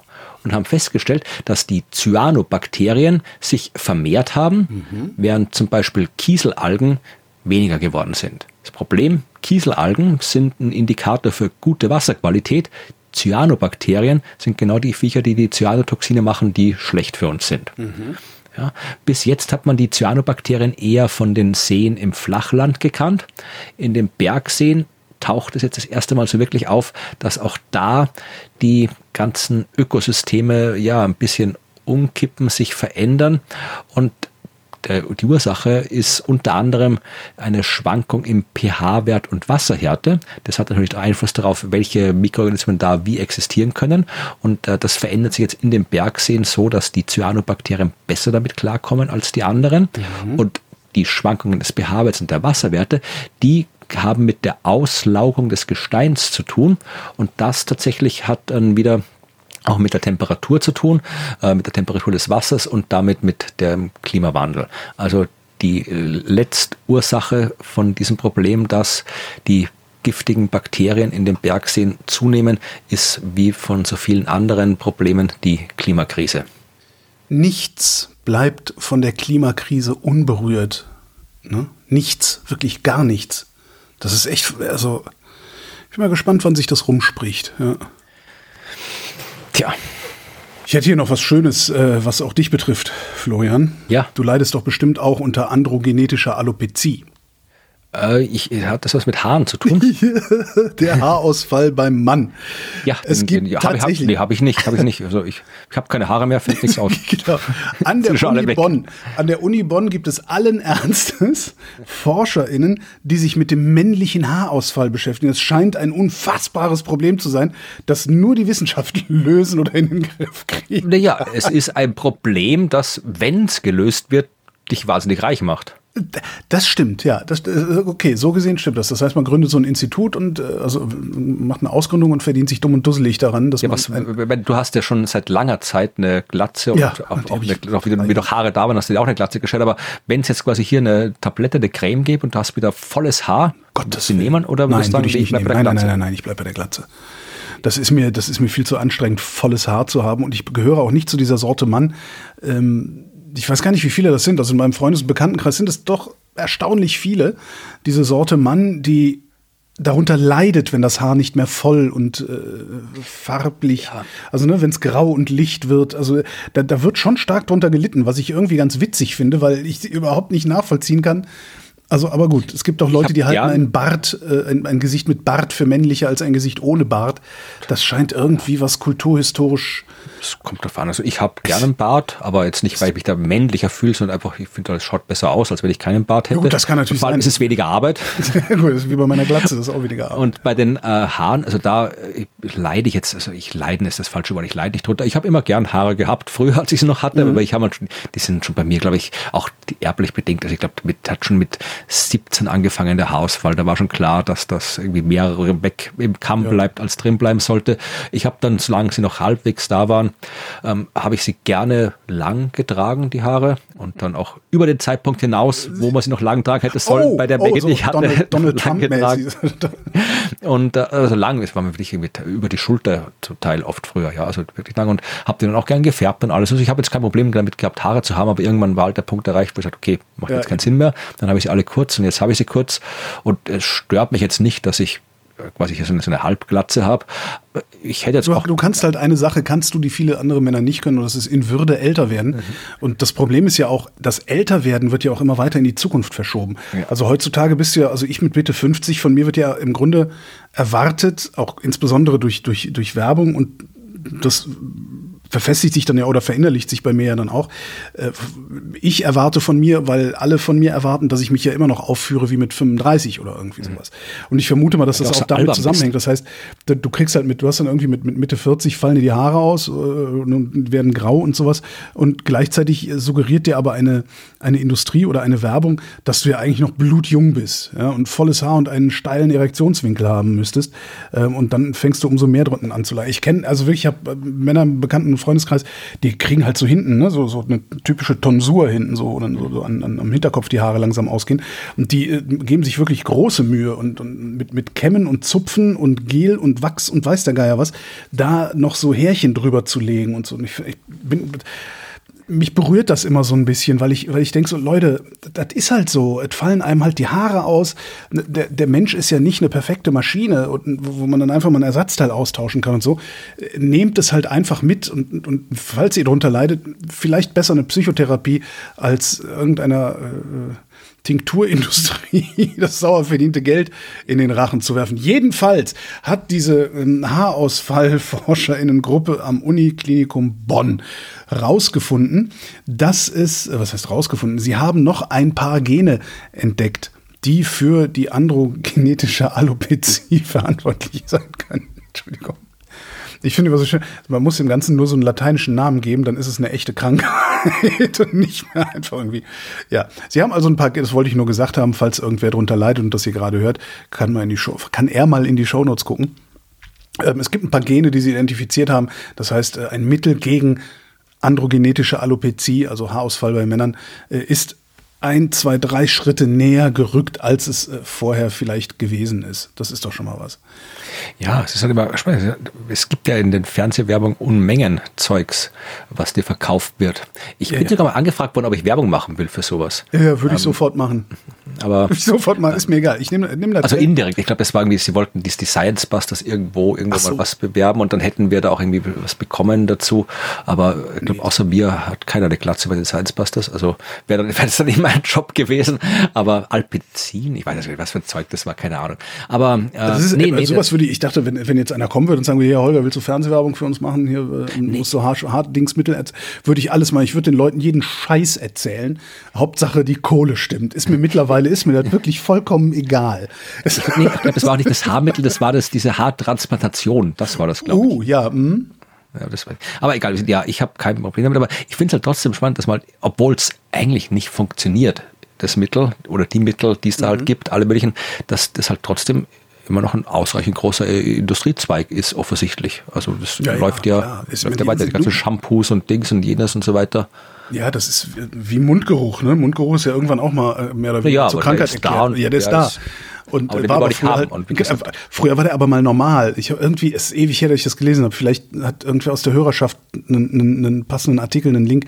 Ist ewig her, dass ich das gelesen habe. Dass Mundgeruch eigentlich auch von der Mundwasserindustrie erfunden worden ist sozusagen als Mundwasser. als, als, genau. Also so, so ein bisschen wie wie wie ähm, Vitamin C Mangel ja auch nur erfunden worden ist weil sie gelernt haben wie man Vitamin C synthetisiert und nicht wussten wohin mit dem ganzen Scheiß.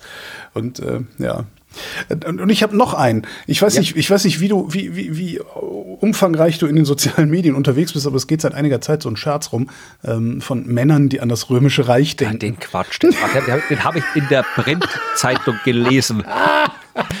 Ich finde es großartig. Der, ich glaube, es war in der Zeit, habe ich ihn gelesen, ja. In der gedruckten Zeit, die einmal die Woche kommt, habe ich das gelesen. Es ist wirklich großartig und, und auch ein bisschen peinlich, äh, denke ich, einerseits ein bisschen peinlich für, für den Journalismus, sowas dann groß zu machen, anstatt einfach nur irgendwo eine Meldung. Also man könnte ja so einen Stimmt halt nicht Kasten machen, wo man einfach reinschreibt, nein, Männer denken nicht ständig ans Römische Reich weiter.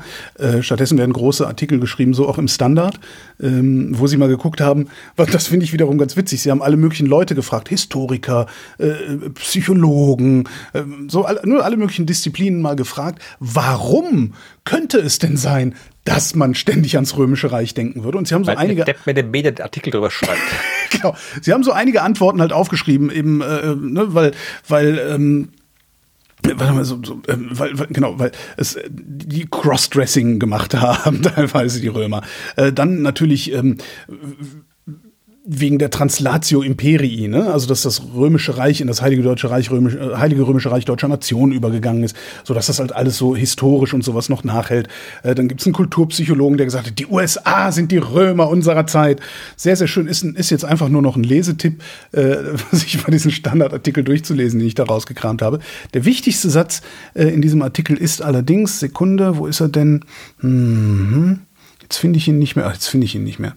Naja, jedenfalls, der, der, ich kann ihn jetzt nur paraphrasieren. Es gibt keinerlei wissenschaftliche Hinweise darauf, dass Männer besonders häufig an das Römische Reich denken würden. Ja, ist, also die machen das nicht, aber hey, kann man ja mal auf Gut, TikTok dass wir gesprochen haben. ja, damit bin ich auch durch. Ja, dann mache ich noch eine kurze Ankündigung. Eine Ankündigung. Ich, äh, Reklame oder mehr? Mehr, also Reklame. Ich, ich habe schon Reklame fürs Buch gemacht. Mhm. Ich wollte sagen, dass die Science Masters wieder mal nach Deutschland kommen und da die Mehrzahl der Hörerschaft ja in Deutschland wohnt, habe ich gedacht, erwähne ich das. Wir sind am 14. Oktober in Puchheim. Das, das ist, glaube ich, so ein Vorort von München, glaube ich. Puchheim. Und da treten wir auf. Wer das gerne sehen möchte, kann dorthin kommen. Und die österreichischen Shows gibt es sowieso immer in Linz und in Wien und so weiter und in Graz. Das kann sich, können sich alle anschauen. Ich fahre auch mal irgendwie nach Überlingen am Bodensee. Das ist aber erst am 26. Oktober. Da reden wir vielleicht vorher nochmal miteinander. Ja, und, ne. Und in Stein am Rhein halte ich auch einen Vortrag. Ähm, Entschuldigung. Ja, ist in der Schweiz, da war ich schon lange nicht mehr. Aber ich finde Stein am Rhein immer so schön. Wein am ja. Rhein. Ich hoffe, das ist mehr als nur ein Stein am Rhein, wo ich mich draufstellen muss. Aber die wirklich. Obwohl, das wäre das wär mal was mich am Stein äh, im Rhein. Florian, am Stein am Rhein. Super. Ja. Jedenfalls, äh, das war nur die, die Vorträge, aber was ich wirklich ankündigen will, ist etwas, was ich selten ankündige, nämlich ein Fußballspiel. Mhm. Und zwar das Fußballspiel des USV Furt gegen den ESV Vorwärts Krems am 30. September 2023 um 16 Uhr. Ist dir mal aufgefallen, dass österreichische Fußballvereine oft so DDR-Namen haben? Vorwärts! Ja, das ist, Lokomotive! Ja, Lokomotive heißt, glaube ich, in Österreich nichts. Können wir jetzt nicht rein. Aber äh, ESV Vorwärts ist der Eisenbahner-Sportverein Vorwärtskrems. Darum heißen die wahrscheinlich so, weil man die Eisenbahn vorwärts fährt. Oder? Frag mich nicht. äh, jedenfalls, äh, die spielen beide in der zweiten Klasse Wachau. Mhm. Das ist äh, die letzte Liga. Also da kann man nicht mehr absteigen, wenn man da mal ist. Da bleibt man dann auch oder man steigt auf. Und ich erwähne das deswegen, weil der USV Furt nicht nur der Verein ist aus dem Dorf, aus dem ich komme. Das ist quasi mein Heimatverein. Auf dem Aha. Sportplatz habe ich schon als Kind gespielt. Äh, nicht Fußball, aber ich habe am Tennisplatz daneben gespielt und habe als Kind ja alles Mögliche gemacht dort und äh, meine ganze, ganze Sommer verbracht mit den anderen Dorfkindern, so wie man sich idyllischerweise vorstellt und wie es Alice Weidel wahrscheinlich gerne wieder hat, dass es in Zukunft ist. Obwohl da auch Frauen Tennis gespielt haben. Ich weiß nicht, ob das erlaubt ist. Bestimmt. Aber. Ja, aber nur in knappen ja. Röckchen. Weil so, so war das früher immer. Ja, jedenfalls äh, habe ich dann nach meiner, ich bin ja auch weggezogen mit 20 oder sowas, dass meine ganze Familie übersiedelt ist aus dem Dorf. Also ich habe dann irgendwann mit dem Verein nichts mehr zu tun gehabt, bis vor ein paar Jahren, wo ich dann mal im Internet auf Facebook, weil das glaube ich so ein Aufruf gesehen habe, dass sie hier das ganze Gelände irgendwie neu äh, renovieren wollen und da ist auch irgendwie Spenden suchen dafür. Da habe ich gedacht, das ist eigentlich schön, wenn sich da immer noch wer kümmert um diesen Ort, dass da immer noch irgendwie, ja, die heutigen Kinder rumlaufen können und dass da immer noch so Vereinsleben stattfindet, weil das ist ja, ist ja so, so diese Spiele, Fußballspiele in der Liga geht mir jetzt nicht unbedingt hin, weil da so der, der schönste Fußball gemacht wird. Das ist ja eher etwas, was man macht, damit man halt da ist, also fürs Dorfleben, so im Wesentlichen. Und das fand ich schön. Und dann habe ich ihnen da Geld gespendet und seitdem bin ich wieder regelmäßig dort. Mhm. Und äh, das gefällt mir sehr gut. Also ich, ist jetzt, ich wohne zwar noch woanders, muss immer noch irgendwie zwei Stunden hinfahren, um dort zu sein, aber ich schaue, dass ich ein paar Mal in der Saison dort bin. Und es ist halt genau das, was ich mir halt finde. Das sind immer noch irgendwie teilweise 100, 200, 300 Leute da, alle aus dem Dorf. Ich sehe Leute, die ich vorher schon ewig nicht mehr gesehen habe. Und es ist irgendwie schön zu sehen, dass da halt immer noch was passiert, dass das nicht irgendwie so ein totes ich, Dorf ist. Ich beginne zu ahnen, wohin das führt hier. Du, du rufst jetzt gleich zu einer Art äh, spontanem Hörerinnen-Treffen äh, am Fußballplatz auf. Ja, so ungefähr, mit einem äh, Twist noch dabei. Noch Jedenfalls, ähm, ja, die haben auch noch ganz viele Kinder- und Jugendmannschaften und Mädchenmannschaften und das ist ja auch irgendwie, ist, ich finde das, ich bin jetzt kein Fußballfan äh, in dem Sinn, also ich bin jetzt, gibt Menschen, die sich sehr viel mehr für Fußball interessieren als ich, aber ich finde es halt schön, dass da diese Art von, ja, äh, noch Vereinsleben existiert, weil das etwas ist, was, was man nicht unterschätzen darf, ja, für eine funktionierende Gesellschaft, dass es Leute gibt, die sich freiwillig, und das tun alle nur freiwillig, da sich um sowas kümmern. Jedenfalls, äh, ich war da öfter dort und habe da auch immer wieder mal, ja, mit so VIP-Mitgliedschaften und so weiter und wie heißt das da, Ballspenden und Patronanzen halt irgendwie ein bisschen den Verein unterstützt. Und äh, das, die letzte Eskalation der mhm. Unterstützung ist nicht auf meinem Mist gewachsen, sondern auf dem meines Kollegen von den Science Busters, Martin Puntigam, weil der hat immer mal angeregt, man könnte doch äh, so als Dressensponsor auftreten. Als was? Das Sponsor der Dressen, wie heißt denn das? Achso, Trikotsponsor. Trikot heißt es. Achso, das heißt, die kriegen dann so okay. Science Busters, die laufen dann in Science Busters Klamotten auf. Wir haben jetzt tatsächlich, wir haben jetzt halt einfach, ja, wir haben jetzt wirklich eben die, die neuen Dressen für den USV Furt gesponsert, hat unser BJ schön designt, also in Science Buster Rosa mit schönen, äh, ja, wissenschaftlichen Logos drauf. Es gibt sogar eine Formel auf dem Dress drauf und ähm, ja, und ich glaube, es gibt nicht viele äh, Fußballvereine, die von äh, entweder Wissenschaft oder Kabarett gesponsert werden und schon gar nicht von Wissenschaftskabarett. Also Wissenschaft und Fußball kann man viel erzählen, aber wir haben jetzt quasi hier den Fußballverein, der eben wirklich vom, von, von der Wissenschaft unterstützt wird. Und das erste Mal, dass diese Fußballdressen auf dem Platz ausgeführt werden, das wird eben am 30. September am Sportplatz von Furt sein gegen den ESV Krems. Und das ist quasi noch dazu ein Derby, wenn man so will. Ja, also Furt und Krems liegen auf unterschiedlichen Seiten der Donau. Und äh, die anderen, gut, in der Liga sind alle äh, Vereine nicht weit geografisch auseinander, aber in dem Fall sind es wirklich unmittelbar benachbarte Vereine und da ist sowieso schon mit viel Stimmung zu rechnen. Und wenn dann jetzt auch noch die Science Busters dazukommen, also ich werde auf jeden Fall das, dort sein. Äh, Furt bei Götteweig? Furt bei genau. Die Anton Brandl Sportanlage in der Sportplatzgasse 107 in Furt Palt. Kann man auch wunderbar öffentlich erreichen. Das wäre nämlich jetzt meine Frage. Fährt da ein Zug hin? Ja. Da fährt ein Zug hin, ja. Also du kannst, wenn du von Wien aus kommst oder von irgendwo anders, also der nächstgrößere Bahnhof, wo du hin musst, ist entweder St. Pölten oder Krems. Aber mhm. wenn du nicht aus Wien kommst, also es gibt, glaube ich, kaum einen Ort, sei du kommst irgendwas im Hohen Waldviertel, wo du eher in Krems ankommen würdest als St. Pölten. Also ihr kommt in St. Pölten oder Krems an und dann nehmt ihr den Zug, der von St. Pölten nach Krems fährt oder den von Krems nach St. Pölten, ist derselbe Zug, der fährt da immer hin und her. Ah, okay. Regionalbahn und dort steigt Hä, wieso soll ich denn da jetzt. Okay. Also, ihr könnt mit, nämlich mit dem IC, du kannst mit dem ICE nach St. Pölten fahren. Der fährt von München direkt nach St. Pölten hm. oder sowas. Ich glaube, von Berlin direkt nach St. Pölten. Also der Berlin-Wien-Direktzug bleibt in St. Pölten stehen, zum Beispiel. Ja, Das und äh, dann. Nicht, dass dann ich steigst Zeit du- hätte, da schnell hinzufahren. und dann steigst du dort aus in St. Pölten und steigst um in den Zug nach Krems und dort aus an der Haltestelle Fürth-Palt. Und von dort gehst du noch irgendwie so zehn Minuten bis zum Sportplatz. Ah ja. Also wenn du suchst irgendwie, ich weiß nicht, ob die Deutsche Bahn äh, Fürth-Palt kennt, aber da steigst du aus und dann bist du dort. Nee, man muss Um einmal 16 umsteigen nach St. Pölten. Achso, es gibt, glaube ich, einen direkten Zug, aber vielleicht. Äh, Ja, vielleicht habe ich mehr. falsche Uhrzeit hier drin. Ja. Ja. Aber wäre eine acht Stunden Fahrt, ich glaube, das für ein Fußballspiel. Ich, dann Aber- schick, aber mir ein Holger- Foto. Aber Holger, äh, Hm? der Verein, also Furt ist, also du kriegst dort so guten Wein wie kaum anderswo an Fußballplätzen, ja, weil da das ist eine ganze, eine ganze Reihe der äh, Banden vom Platz rum ist nur von Winzern gesponsert.